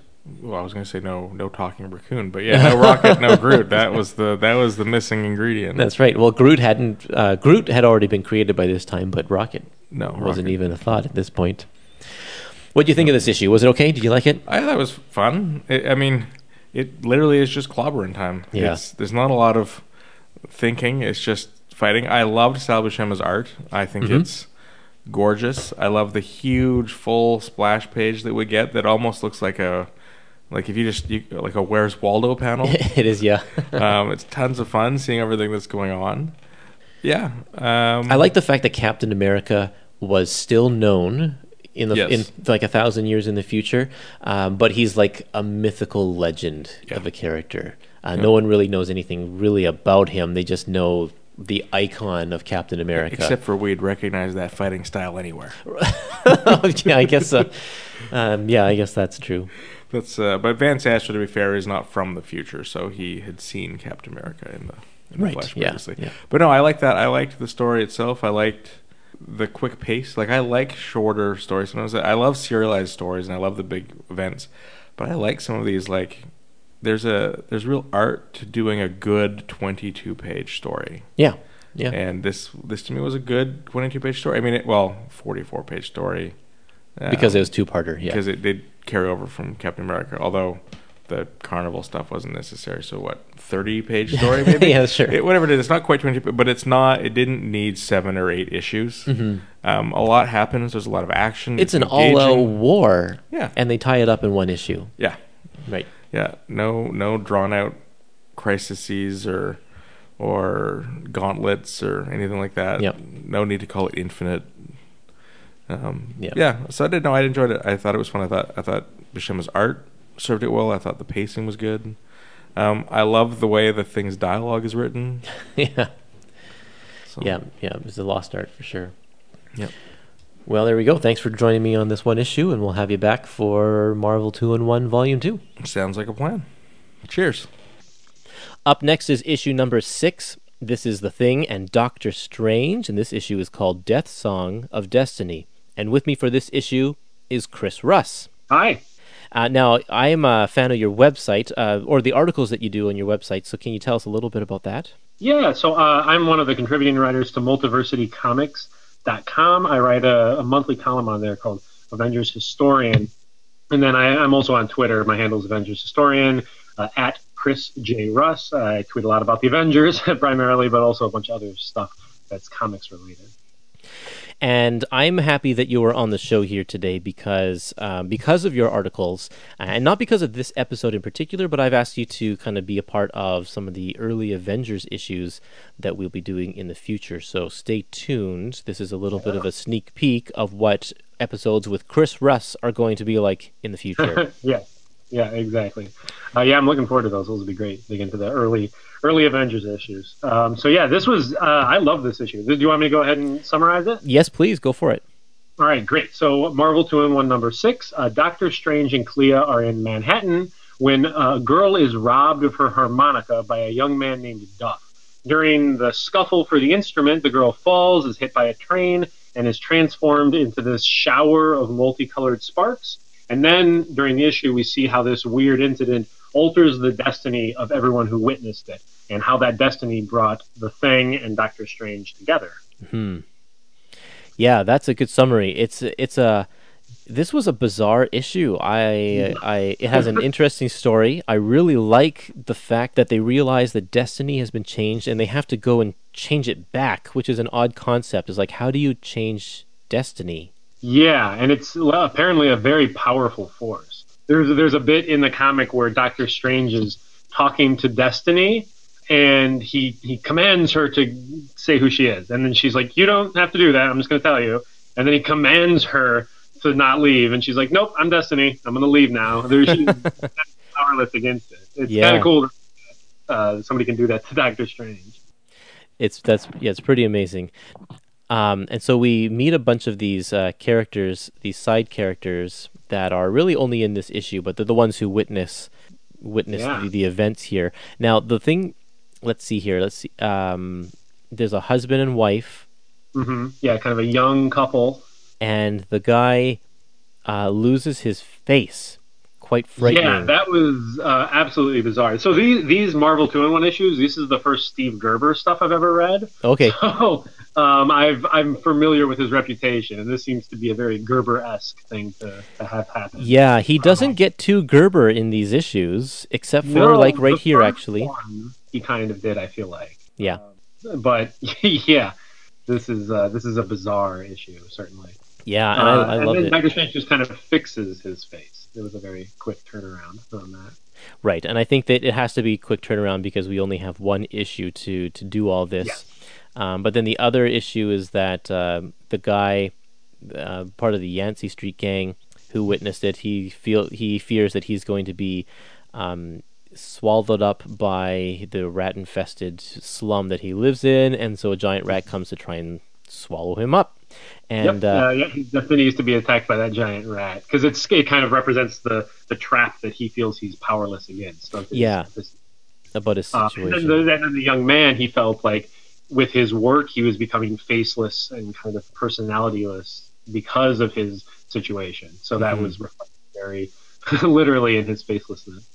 Yeah, and by changing their destiny, they send both of these characters off onto um, a, be- a better life. It's like their Mhm. destiny. eh, They didn't just change destiny back to the way it was. They, Yeah. I think they changed because they could have easily just carried on with their lives um, indefinitely the way they were, but they've given these these guys um, a new lease on life. Yes, and the the quote from the the the girl who t- is turned into those sparks, who's the kind of physical embodiment of destiny. Her quote to Doctor Strange when they were speaking was, "Destiny must ever move on. Doctor Strange, no command may halt it, and only acts may alter it." So it's kind of an interesting force that you can shift, but you can't really directly combat. the one question I have here is wh- how come? Now I know why they didn't address uh, the drunk Alvin Denton in this one because we deal with that in the next issue. Yeah. But um, the other people who witness this is Sheldon's wife Renee Goldenberg. How come her destiny isn't altered, or is she too tied to her husband's destiny that it worked for both of them? I was thinking about that, and also Duff's buddy. He doesn't really have a direct destiny, or even really Doctor Strange and Clea. Well, I exactly. mean, yeah. you could kind of say that Doctor Strange's destiny was maybe to work with the other people, but the other people had very direct, like violent, mystical transformations in their lives. um, and Clea or the the friend of Duff or the wife of the, the young man didn't have. I, I wasn't sure why, because it wasn't Yeah. just people who interacted. You could say Duff is one because he kind of pushed her over, uh, but the young couple didn't do anything. No, So- no, they didn't. That was it was definitely strange. Yeah, I yeah, I, don't completely understand some of that. I felt like I just kind of it felt like reading like early Justice League comics or something. I just had to kind of go with some of it, yeah, like let it kind of suspend disbelief for for a few of these bits. it's very true. And I like how this is a two-parter, but this one chapter sort of stands alone. Yeah. Um, we don't get any resolution about the harmonica or anything like that. It leaves us on a cliffhanger, but it's still a good, just a solid uh, story, except for the, you know, Really except is. the things that you have to kind of glance over, I guess. Yeah, I think I think of the it, it's one of the strongest issues I think of this Gerber two in one run. I like issue one a lot with Man Thing, but this one was really great as well. Yeah. very fun. Um, I, I, the one thing about the harmonica is I absolutely love how usually when comics writers create like a mystical object, that's something kind of timeless, like the serpent crown or some gem or something like that. And in this in this case, Gerber uses a harmonica, which is not this, like inherently mystical seeming instrument Right. and it's it's kind of bizarre, especially in that one panel where it's sitting on Doctor Strange's like marble kind of pyramid structure, and it's all these arcane rituals around it, and it's just a regular old harmonica sitting there. Yeah, well, I think part of it is because it's, I believe harmonicas are just a, they're a 20th century invention. Yeah, and it's, yeah. it doesn't date any older than that. So usually these I- mystical yeah. things are hundreds and hundreds of years old. exactly. It'd be like a mystical cell phone. Is kind of what it feels like. right? Yeah. Yeah, essentially modern. Yeah, I, I like. Did you, you want to talk about the art at all in this issue? Yeah, please do. Um, I so I am most familiar with Tuska from early Avengers issues, Mhm. and his his style there contrasts a lot with uh, Buscema because he happened around the same time, and it was it always felt a little older fashioned because he is an older writer. He started writing, I think, in the late 30s, so he kind of came up in the golden age. But here, I really like his work, especially with uh, I think Mike Esposito is the the inker. I really particularly love his rendition of Fang. He looks really craggly and very likable, um, and he kind of really um, gets a lot of personality out of the guy. It is very different when you compare this to, let's say, Jim Starlin's thing, which we see in the first few issues of this book, where he's very kind of smooth. Yeah, Um, yeah, he, it's very smoothed over, and I don't know if that's um, the smoothness might actually be a Joe Sinnott inking thing, because uh, that's how he inked um, John Buscema's fan- uh, thing in Fantastic Four as well. Yeah, and you can see that smoother thing on the cover of this issue actually too. Right? Yeah, that's a That's Starlin Starlin. cover. I think it's Romita. Oh no, yeah, Seed. yeah, it is. It's Romita. Um, that cover, I it, I it looks like they're summoning some sort of rat monster from some kind of you know green flames. That cover doesn't really represent what happens in the issue at all. No, it's still great. I love it. Yeah, the cover is very strange. Doctor And Strange. overall, the issue is very Doctor Strange focused, even though it's Thing's book technically. So there's nine pages with just Doctor Strange, three with just Thing, and then both for six pages. So it's Yeah. definitely kind of Gerber's exercise to write a lot of Doctor Strange in this issue. Well, and Gerber was writing Defenders at the time, Yeah. um, so He's he's. certainly in this series not shy about promoting his other properties. Oh, not at all. Yeah, not at all. It's kind of mostly what he does, which is not always bad, but it's definitely what he's doing. Now, I want to. I want you to turn to page number one forty-eight. Okay. Uh, because um, as good as George Tuska is, there's a really poor choice of panel layouts here. Uh, on page four, uh, 148, there's sort of two tiers of panels. There's the top three panels, and then there's the Mhm. bottom two panels. Yeah. And the way you should read that top tier of panels is you should read the top, the the first panel, and then the one below it, and then the one to the right.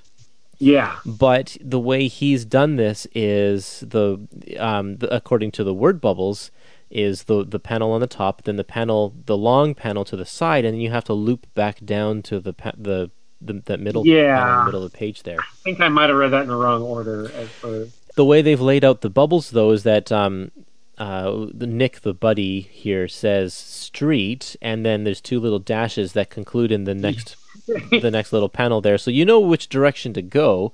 It sort Yeah. of flows you there, except now there's a panel at the very there's a there's a, a text box at the very bottom of this long skinny panel. So if you don't pay attention, you, you skip right over it and go to this other panel, and you won't read that um, uh, that that one at the bottom there. But if you, in contrast, to go to page 153, he has the exact same layout, but he does it the proper way this time. Yeah, that was that was strange. But even that one too, I wasn't sure. I think I thought it was going to be the same way. And so and did I think I. I read that one out of order, but in the other way. But it's not. It's so it's uh yeah. He needs to to get his uh, well. I mean, he can't now because he's long gone. But Yeah. um. But yeah, he he did it two different ways, which is kind of strange. Yeah, and there are a couple of bits that look a little bit rough too. Some of the facial expressions seem a little strange. You know, even the first, you know, first couple of pages, especially the second page of the story, the first time we get that really close up um, in the bottom right hand panel on Duff, Yeah. he looks particularly evil in kind of a weird cartoonish way that's not really natural looking. So his his Doctor Strange and Clea look fantastic in that same panel. But yeah, there's some there's some there's some rough bits, but overall, I really enjoyed the storytelling. I really enjoyed the action of it, and I, I was happy with it overall.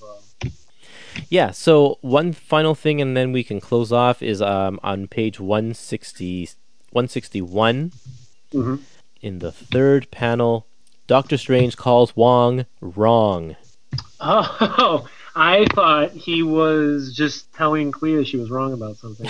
I, I don't think I, I don't think I picked up on that the first time. Um, yeah, it He's looks like he's addressing. Yeah, Clea, we have a guess, but she hadn't said anything correct or anything. right. Yeah, Yeah, there you go. Yeah, that's uh, that's that's like in early Spider-Man issues where he's what what is his? Sometimes his name is incorrect. I think in the earliest Spider-Man. Yeah, issues. Peter Palmer and stuff. Yeah, Yeah, Peter Palmer for sure. yeah, exactly. I love it. Yeah, but I like that they've kept those mistakes in these reprints, just I because that's the way it was. Yep. In in some of the Epic collections, do they they fix coloring mistakes? I think usually, or just Uh, or do they those ones? In? I've seen times when they have not fixed coloring mistakes, and times that they have. So I think it's a case by case thing. Yeah. Okay, got it. But yeah, I do really appreciate them leaving the typos in there. Uh, when I was reading the Moon Knight Epic collection, the first one, I noticed I think a particular few in that one. So sometimes in the in the crazy seventies, I think they let a few things slip through. Yeah. Oh, and I don't think I mentioned this when I talked about issue number one with Drew, but the cover to issue number one has a typo on the cover. Really? Yeah. What's the what's the typo there? Um, just in the top corner, uh, it says Marvel 2 on 1. Oh, yeah, yeah. That's uh, that's quite a bit off, I guess. yeah, it's pretty funny, and that's um, that is mentioned. There is a great book called the Marvel No Prize book. It's just a one-shot issue where they point out all of the mistakes that they've made over the years, and that's one of them. Got it.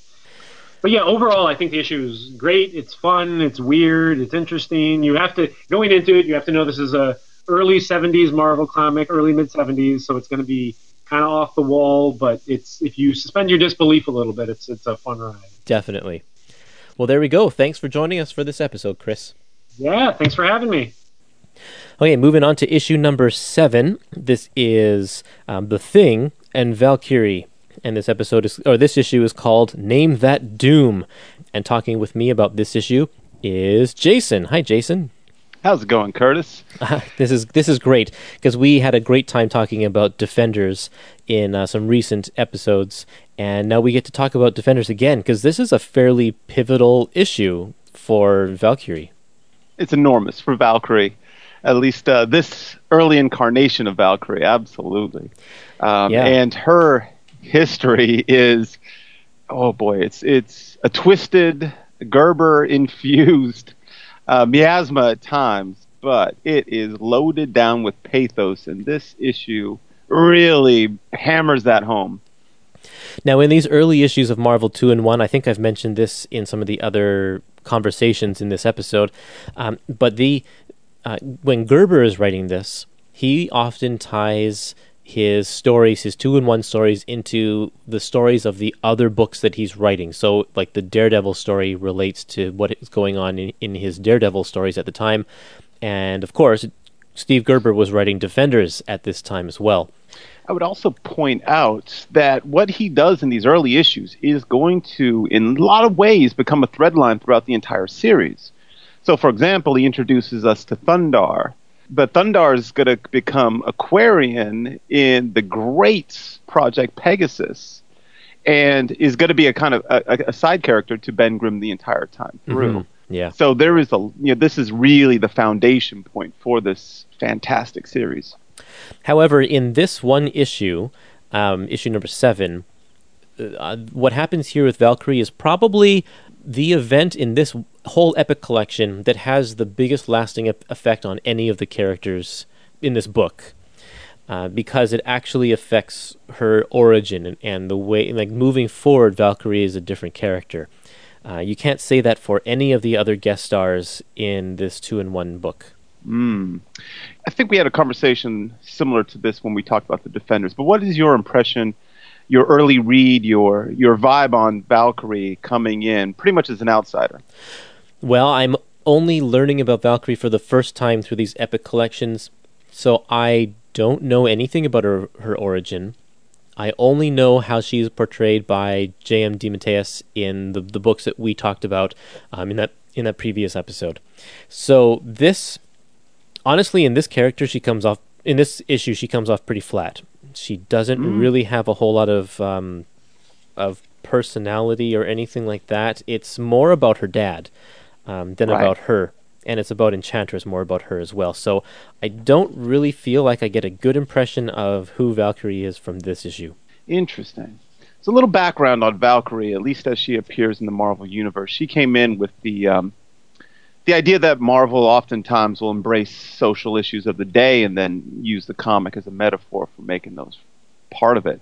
So she became part of the women's lib sort of movement, and in a lot of the early Defenders issues, she's fantastic because if Ben Grimm his tagline is "Is clobbering time," hers is uh, "You chauvinist pig," as she beats the tar out of people. Right.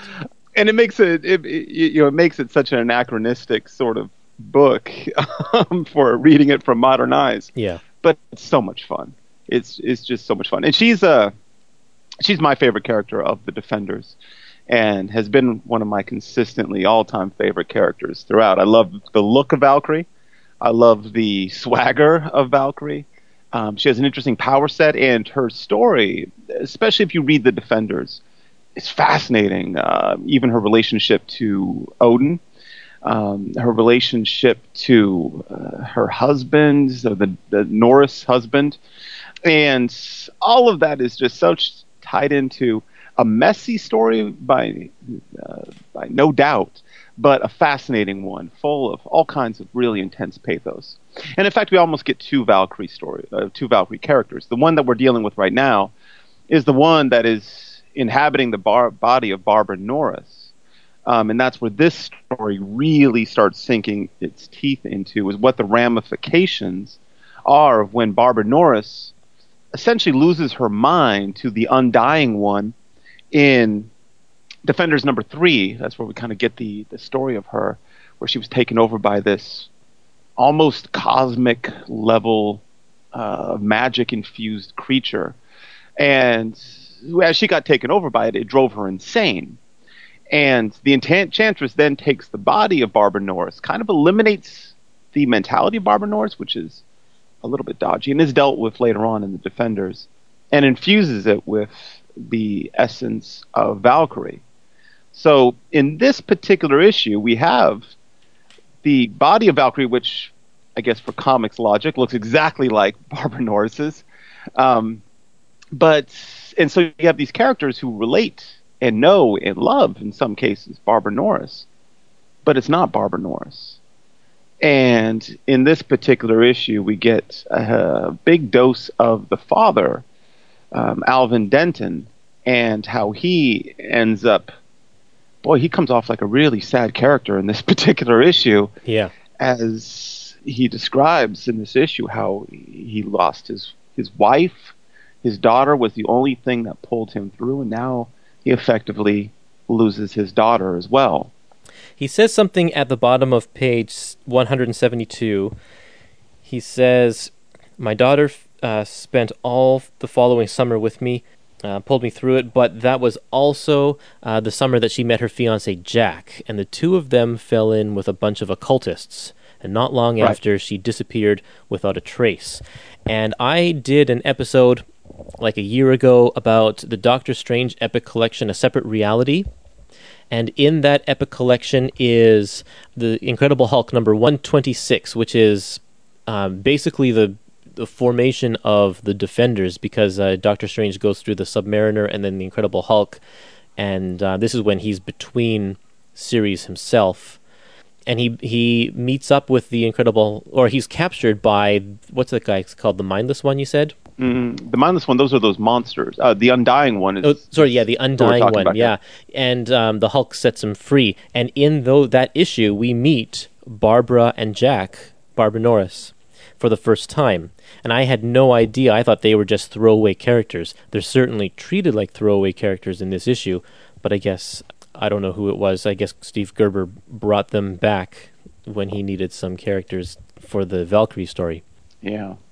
Boy, that panel that you're talking about too. Oh my goodness, the Sal, the Sal B really draw uh, poor Alvin Denton as down and out. Yeah, Sal and Mike Esposito make a really, really good team in this issue.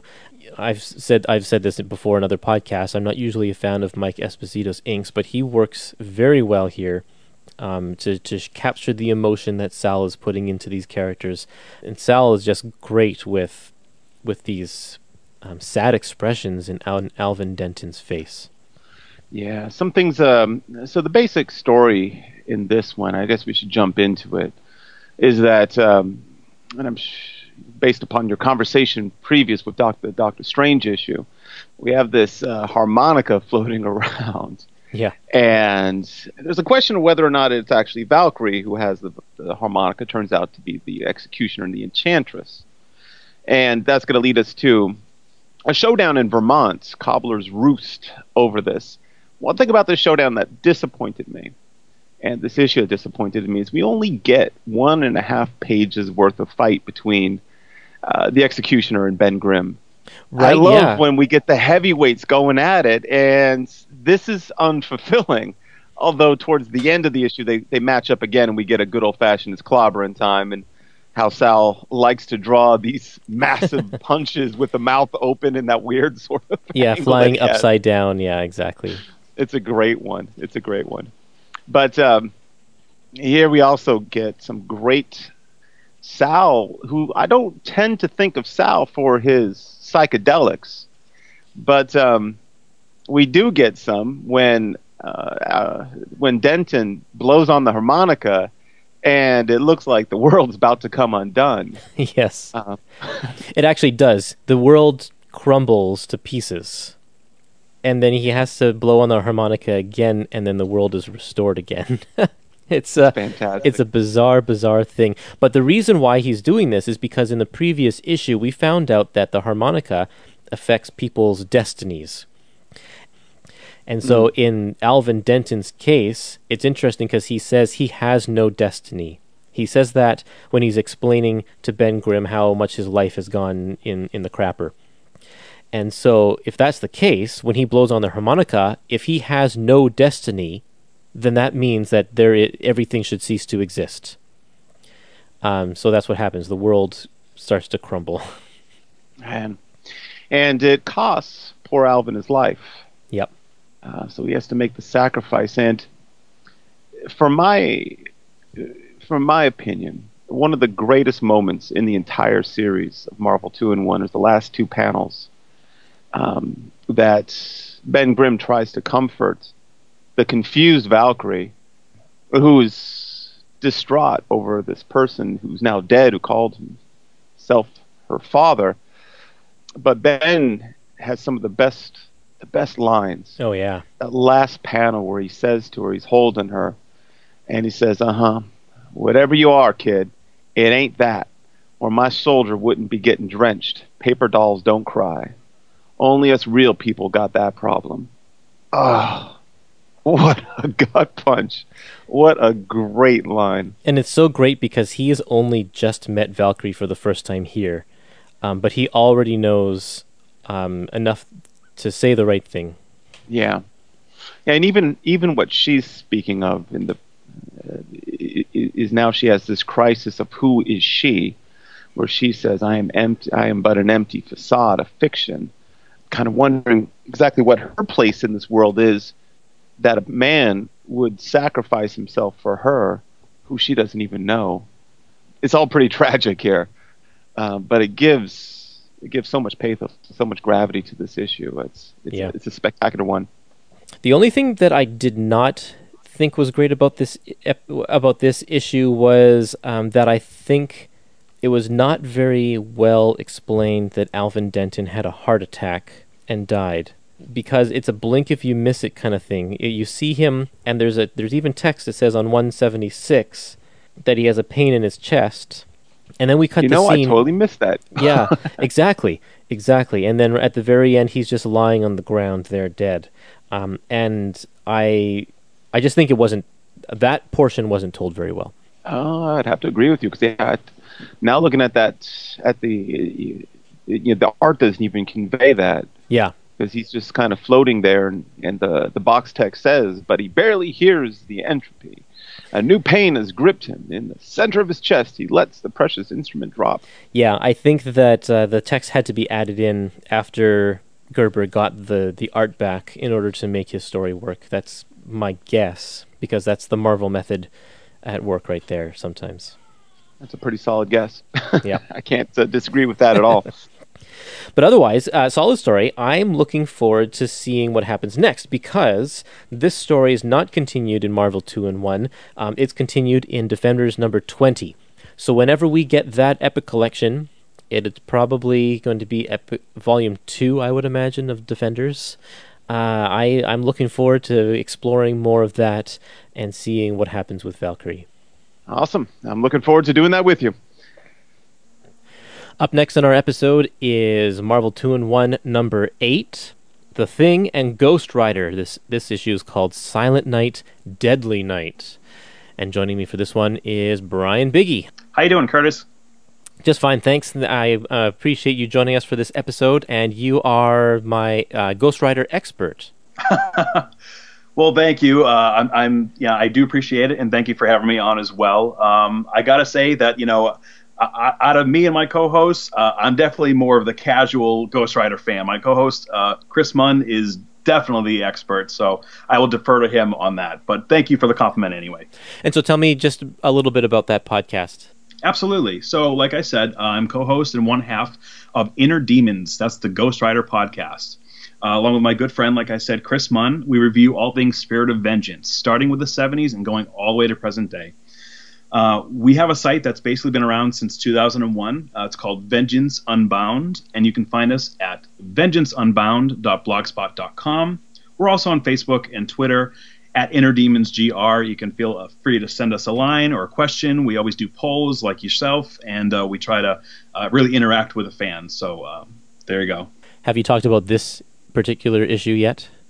Yes, it's really ironic that we're doing it. Uh, we're recording this episode now because um, very, very recently, Chris and I just did this episode in conjunction with the Christmas holiday. So we'll be dropping that right around the Christmas holiday. So yeah, if, we, if people want to dig a little deeper into it with a slightly different format, check us out, uh, the Inner Demons podcast. So That's great. This episode will hopefully air early January, so it'll be yeah, they will coincide. So yeah, why don't we dive into this one? Uh, we'll scratch the surface, see what we can come up with, and then uh, and then at the end we'll remind everybody to check out your conversation a little bit better. So yeah, take me through this, Brian. Take me through this issue. Okay, so this is definitely an interesting one, so I'll try to be as brief as I possibly can for the listeners of your show. On Christmas Eve, Johnny Blaze is riding through the Arizona desert where three mysterious men on camels appear on the road in front of him.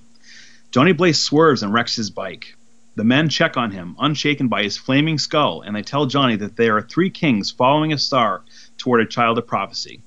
Understandably confused by what's happening, Blaze rides ahead of the kings in order to find answers. Meanwhile, in New York City, the Fantastic Four are celebrating the Christmas holiday, all except for Reed Richards, who is way too busy studying the new star that's appeared in the sky, despite the advice of Ben Grimm, the Thing. So back in Arizona, Ghost Rider arrives at a city which appears to be from biblical times. Only all the residents are actually Native Americans. While investigating the town, Blaze finds the stable, within which is an Indian couple and their baby in a manger. Then Blaze is startled by a shadowed figure who forbids him to enter the stable. The unknown man claims to be the child's creator and sweeps Johnny and the motorcycle into a tornado, which carries him back to the hills outside the city. At the Baxter building, Richards has discovered that the new star is pointing towards the Indian reservation of their friend uh, Wyatt Wingfoot. Reed is preparing to go investigate, but Grimm offers to go in his place so Richards can spend the holiday with his family. The thing takes off in the Fantastic Four's pogo plane, and within an hour, he has arrived at the reservation where he is met by the Ghost Rider, who fills Ben Grimm in on, on what's been going on. They see the three wise men approaching on their camels, and Blaze stops them with a ring of hellfire and demands their help. Later, Ghost Rider and the Thing sneak into town, disguised as two of the three wise men. There, they find an old enemy of the Fantastic Four named the Miracle Man, who transforms the stable animals into beasts to restrain the heroes. The Miracle Man explains that he had been imprisoned by the Indian mystics, the Chimuza, and he managed to escape and steal their power. In order to attain godhood, he transformed the Chimuza and the reservation into a replica of Jerusalem, where he has created a new Immaculate Messiah. Suddenly, though, the Miracle Man's powers fade away when he attempts to kill the Ghost Rider. The Thing frees himself and attacks, but Miracle Man's powers work just fine against Grimm. Miracle Man begins to set the city on fire, hoping to destroy it and the heroes. Before fleeing to the hills, Blaze tells the Thing to go after the villain, while he rescues the spellbound Indians. The Thing catches up to his foe, and after a brief fight, he manages to knock Miracle Man unconscious.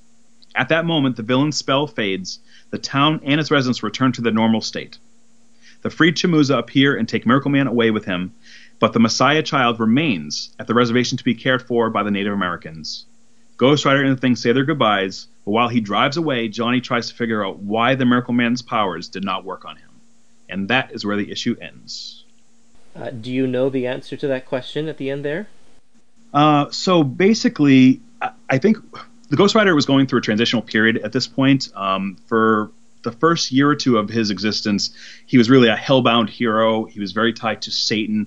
And right around the time where Tony Isabella came on to the book, there was a, a move towards a more superhero uh, storylines, a little more um, towards villains that uh, wasn't Satan every issue. For many of the first bunch of issues, it was Satan was the villain and Roxanne was uh, the love of his life who was in danger. So there was a um, a notice shift towards something uh, a little more superhero, like superhero fare. Uh, so it's it's basically because of his hell his hellfire powers that um, I believe the Miracle Man's powers had no effect on him. That that's my take on it.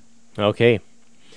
Wow, yeah, you're right about about a lot happening in this issue. It's just jam packed. Yeah. And it's fairly interesting too. I mean, it's uh it's always interesting when you have a sort of a demonic character Mhm. clashing with some sort of you know religious aspects and and what what how is he going to take what is he going to take away from that or what is how are they going to interact with each other so Yeah. um, uh, I find it fitting that uh, that it's the Miracle Man who is such an obscure Fantastic Four character or or bad guy now Right. but it's like if you think about just the word miracles Mhm. the the one person that comes to my mind is usually Jesus because he's known for doing all of these miracles. So it's kind of a fitting pair to have Yes. him creating this new child who's I guess going to be a I don't even I don't even know why he's doing what he's doing. Yeah, it's a little unclear for sure. Yeah, and, and ironically, Steve Gerber, the one who wrote uh, the writer who wrote this this story, who was obviously famous for creating you know Howard the Duck and, and writing many great issues. Um, supposedly, he was the uh, one who would mention to the Ghost Rider uh, writer. Uh, that's that's a mouthful. Uh, Tony Isabella, who was had taken over the book at the time, and uh, he had actually brought up some ideas to him, uh, so to speak, about bringing in a mysterious friend who's looks a lot like Jesus, but may or may not be Jesus. And so, actually, one of the reasons why Satan stopped messing with Johnny Blaze for a little while in the 70s was seemed like Jesus was intervene, intervening and saying, you know what, Satan, you don't have a claim on his soul anymore. Get out of here. So there was a time period where he, he left him alone. And so some fans liked it, some fans didn't. But I think it's ironic between Isabella and Gerber. Uh, they have the almost kind of like, from what I understand, uh, some ideas exchanged. And the best part, I think, of this issue is uh, as a Ghost Rider fan, this actually, this Marvel 2 1 issue number eight, it actually continues uh, some storylines through the Ghost from the Ghost Rider um, ongoing, which is pretty darn interesting because a lot of uh, other books may not necessarily continue the storyline. So I thought that was pretty interesting, where it kind of leaves them in a place where it just connects to the main series. Yeah, that's really great. I, I like it when that happens because uh, actually that happens quite fairly frequently in this in this collection. There are a few Mm-hmm. times when uh, they just pull the plot from the other the other Yeah. issue or the other uh, series and continue Yeah. it. So that's cool. Uh, A few a few notes here. Johnny Storm is wearing red because this is a period where he had a little costume change, and he's trying to Mhm. be more like um, the Golden Age Human Torch, who wore the red outfit. So he's changed his costume there. It doesn't last long, but that's what happened there. Mhm. Um, and Medusa is part of the team at the time Yeah. um, because, uh, oh man, I can't even remember why. Uh, because all four of them are here at the time. I think maybe Reed was off, be, uh, um, having some sort of nervous breakdown. I can't remember either that or Sue was pregnant. Oh, jeez. Possibly both. no, but we see we see uh, Franklin here in this issue. So Mhm. yeah, I'm not. I, I don't remember why. I'll have to look that up. Yeah, yeah. I was unclear about the lineup at this point too because I wasn't reading Fantastic Four during this era, so I was trying to figure out who was who, and you know I had to ask people about that. But yeah, so that was a little interesting. It wasn't the usual four, of course, that I was used to. You know. Yeah. My favorite part of this issue is when Ben and Johnny, well, Johnny Blaze, uh, dress up as two of the wise men. Isn't that the best? They put So on the robes funny. and everything. Yep. Yeah. and just because of the coloring, it's like you have Ghost Rider with his skull face dressed in a, in pink for some reason. it's just it's so great. Yep, absolutely. Yeah. Yeah, there's, there's a lot of great little moments like that. I mean, first of all, I love the, the thing in Ghost Rider's camaraderie in this one. I mean, the thing is one of the few characters thus far in the Ghost Rider's history at this point that didn't really judge him when, when he was working with him. Whenever this, the Ghost Rider seemed to meet up with, say, Spider Man or other heroes, he always scared the heck out of them. He was very uh, intimidating. They didn't realize he was a hero Right. at the time. Yeah. Thing, what I love about this issue, the thing is just like, hey, if you're wearing a skull mask, I don't really care. Let's just get this done. And I love that. I thought they both came off like like such cool characters in this one. But yeah, there, there's a lot. It's it's a strange issue. It's a little hard to get into if you're a brand new reader coming into it because there's you know a lot of wacky stuff happens. Uh, my favorite part of the issue is when Miracle Man is waxing poetic uh, towards the heroes, and he is basically going going to this villain diatribe, and he totally says, "You know what? I'm going to tell you guys anyway." It, it's it's so silly uh, that he's like, "I despise you. You are dirt, filth. I hate you. I loathe you. I'm not going to tell you." But for that reason, I must tell you. It's so silly Yes. that it, it cracks me up. But the in- issue is interesting because it does kind of have a line between silliness and there are some serious elements to it too. So it kind of follows that delicate line there, you know. Now I don't know much about Ghost Rider because um, there aren't really great collections of, of Ghost Rider out there right now. I'm waiting for a nice epic collection line for Ghost Rider. Yeah, Uh, absolutely. so so I'm learning a lot about Johnny Blaze just from this one issue here, and Mhm. what I love is when he is uh, he's trying to trick the uh, Miracle Man, and he Yep. he puts on this act where he's like talking um it's on page 195 what does he say there foolish mortal did you ever think me truly helpless before you i the flame skulled angel of death I've stolen your power, mortal, shattered your dream, mortal, made you merely a man again, mortal, mortal, mortal, and he's like mocking him, and and just it's just a big distraction, so Thing can get closer and clobber him. It was, but it's uh, Exactly. it's really great. I love how he just kind of flips that switch, and there he is. He's a he's a badass. Yeah. Well, I, I, first of all, great impersonation, by the way. I thought that was, that was very good. Oh, thank Um, you. It, and you know, it, it's it's one of those things where the character of the the Ghost Rider had had changed throughout his his uh, time period. He was around in you know from about what 72, 73 to, to the early 80s, and during that time period, it started off where Johnny Blaze, the character, was in complete control. He just at nighttime he would transform into this being, but his powers and abilities shifted over the years. He sort of went through this change where the being that was the the power was starting to exert more control, and that's where actually some of the Ghost Rider fans really really love when there's a there's a shift later on in the series where you know what that that character is more than meets the eye. It's not just Johnny Blaze with a quote unquote spook act where he's just human but he's scaring everyone to think that he is some monster. He actually is becoming a monster, and it's Ah. almost like like a like a dark side to him. So where it's he has to like fight with that. So it's it's interesting. The character sort of changes a little bit over the years and becomes a, a little bit angrier, and he's trying to keep it in check and kind of thing. So it it definitely evolves a little bit. But at this point, you're right, Curtis. Yeah, he's he's fully Johnny Blaze, and he's putting on some sort of a performance to to buy some time. You know. Wow. Well, this is this has been great. Do you have anything else you want to add to this here?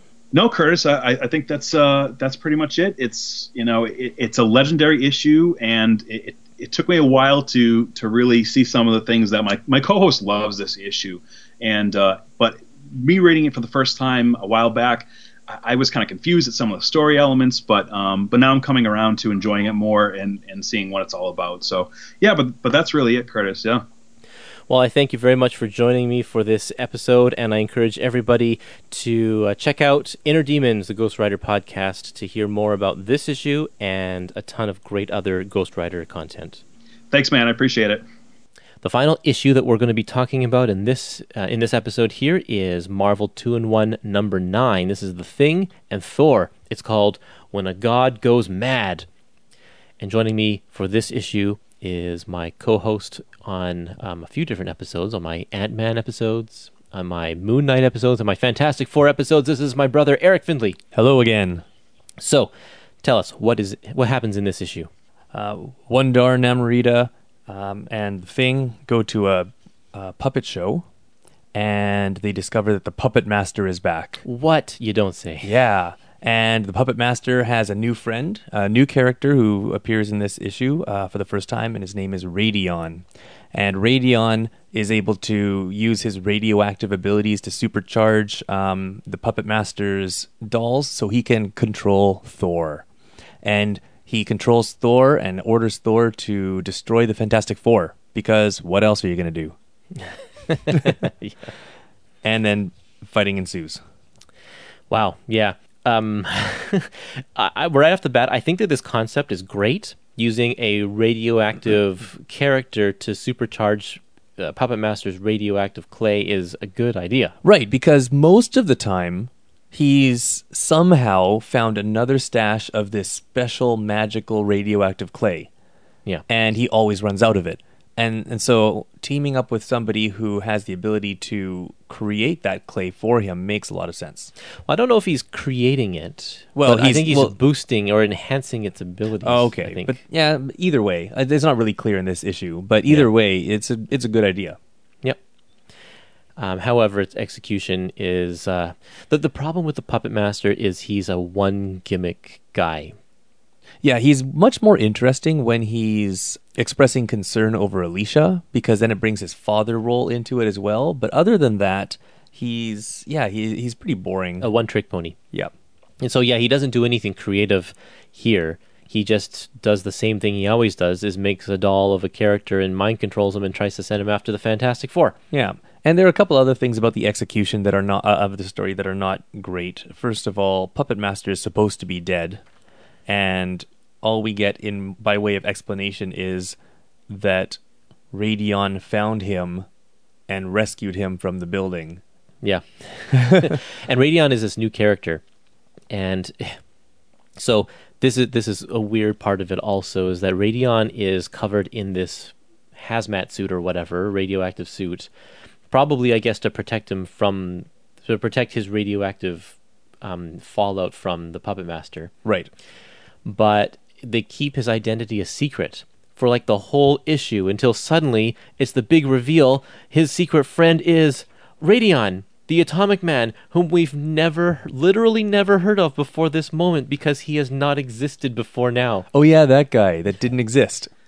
I was thinking that it was Nuclo, who's the son of the Wizard, who has been around for a few years before this, I think. And I was thinking um, Radioactive Man, the um, I believe he's Chinese radioaction radiation scientist. Right. Uh, yeah, the vi- guy villain from of the Avengers from right? the old um, Iron Man comics. Yeah. Was he part of the Thunderbolts?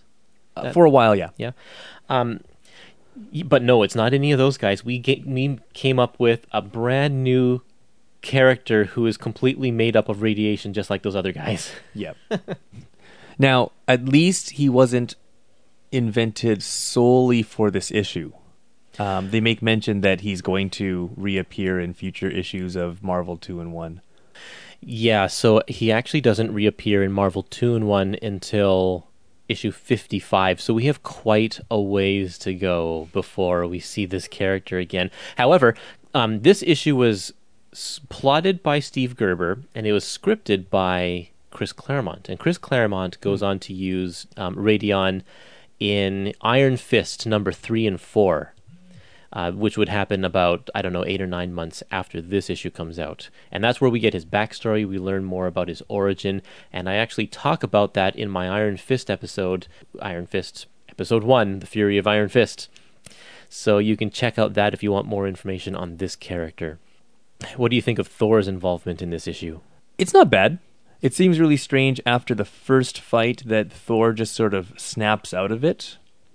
But then um, later on, we get the thing sort of saying, hey, it doesn't feel like he's fighting at his full strength, feels like he's resisting. So I guess maybe that's attributed to the fact that, you know, he's a god, he's Asgardian, and so it's even with the, the radiation boost, it's still hard to control him.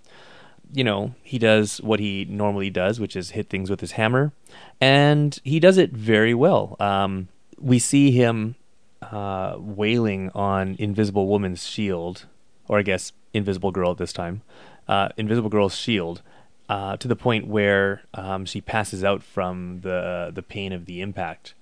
That's an interesting concept. I never really thought about that. That she would feel any pressure that's put against um, against the her force field. Like this is a conversation for Fantastic. Oh yeah, Fantastic totally. Four and episode. just very briefly, it doesn't happen a lot. She doesn't experience that a lot unless it's a lot of pressure. Like um, sometimes when they face a, a uh, she's protecting a lot of people from a large explosion, or when it's a really large or complicated item, um, she starts to feel that pressure. And as she gets more experienced um, throughout the years, there's less of that. But even in the, especially in the earlier issues of Fantastic Four, you can see her like she can only stay invisible for a couple of minutes because it requires so much concentration.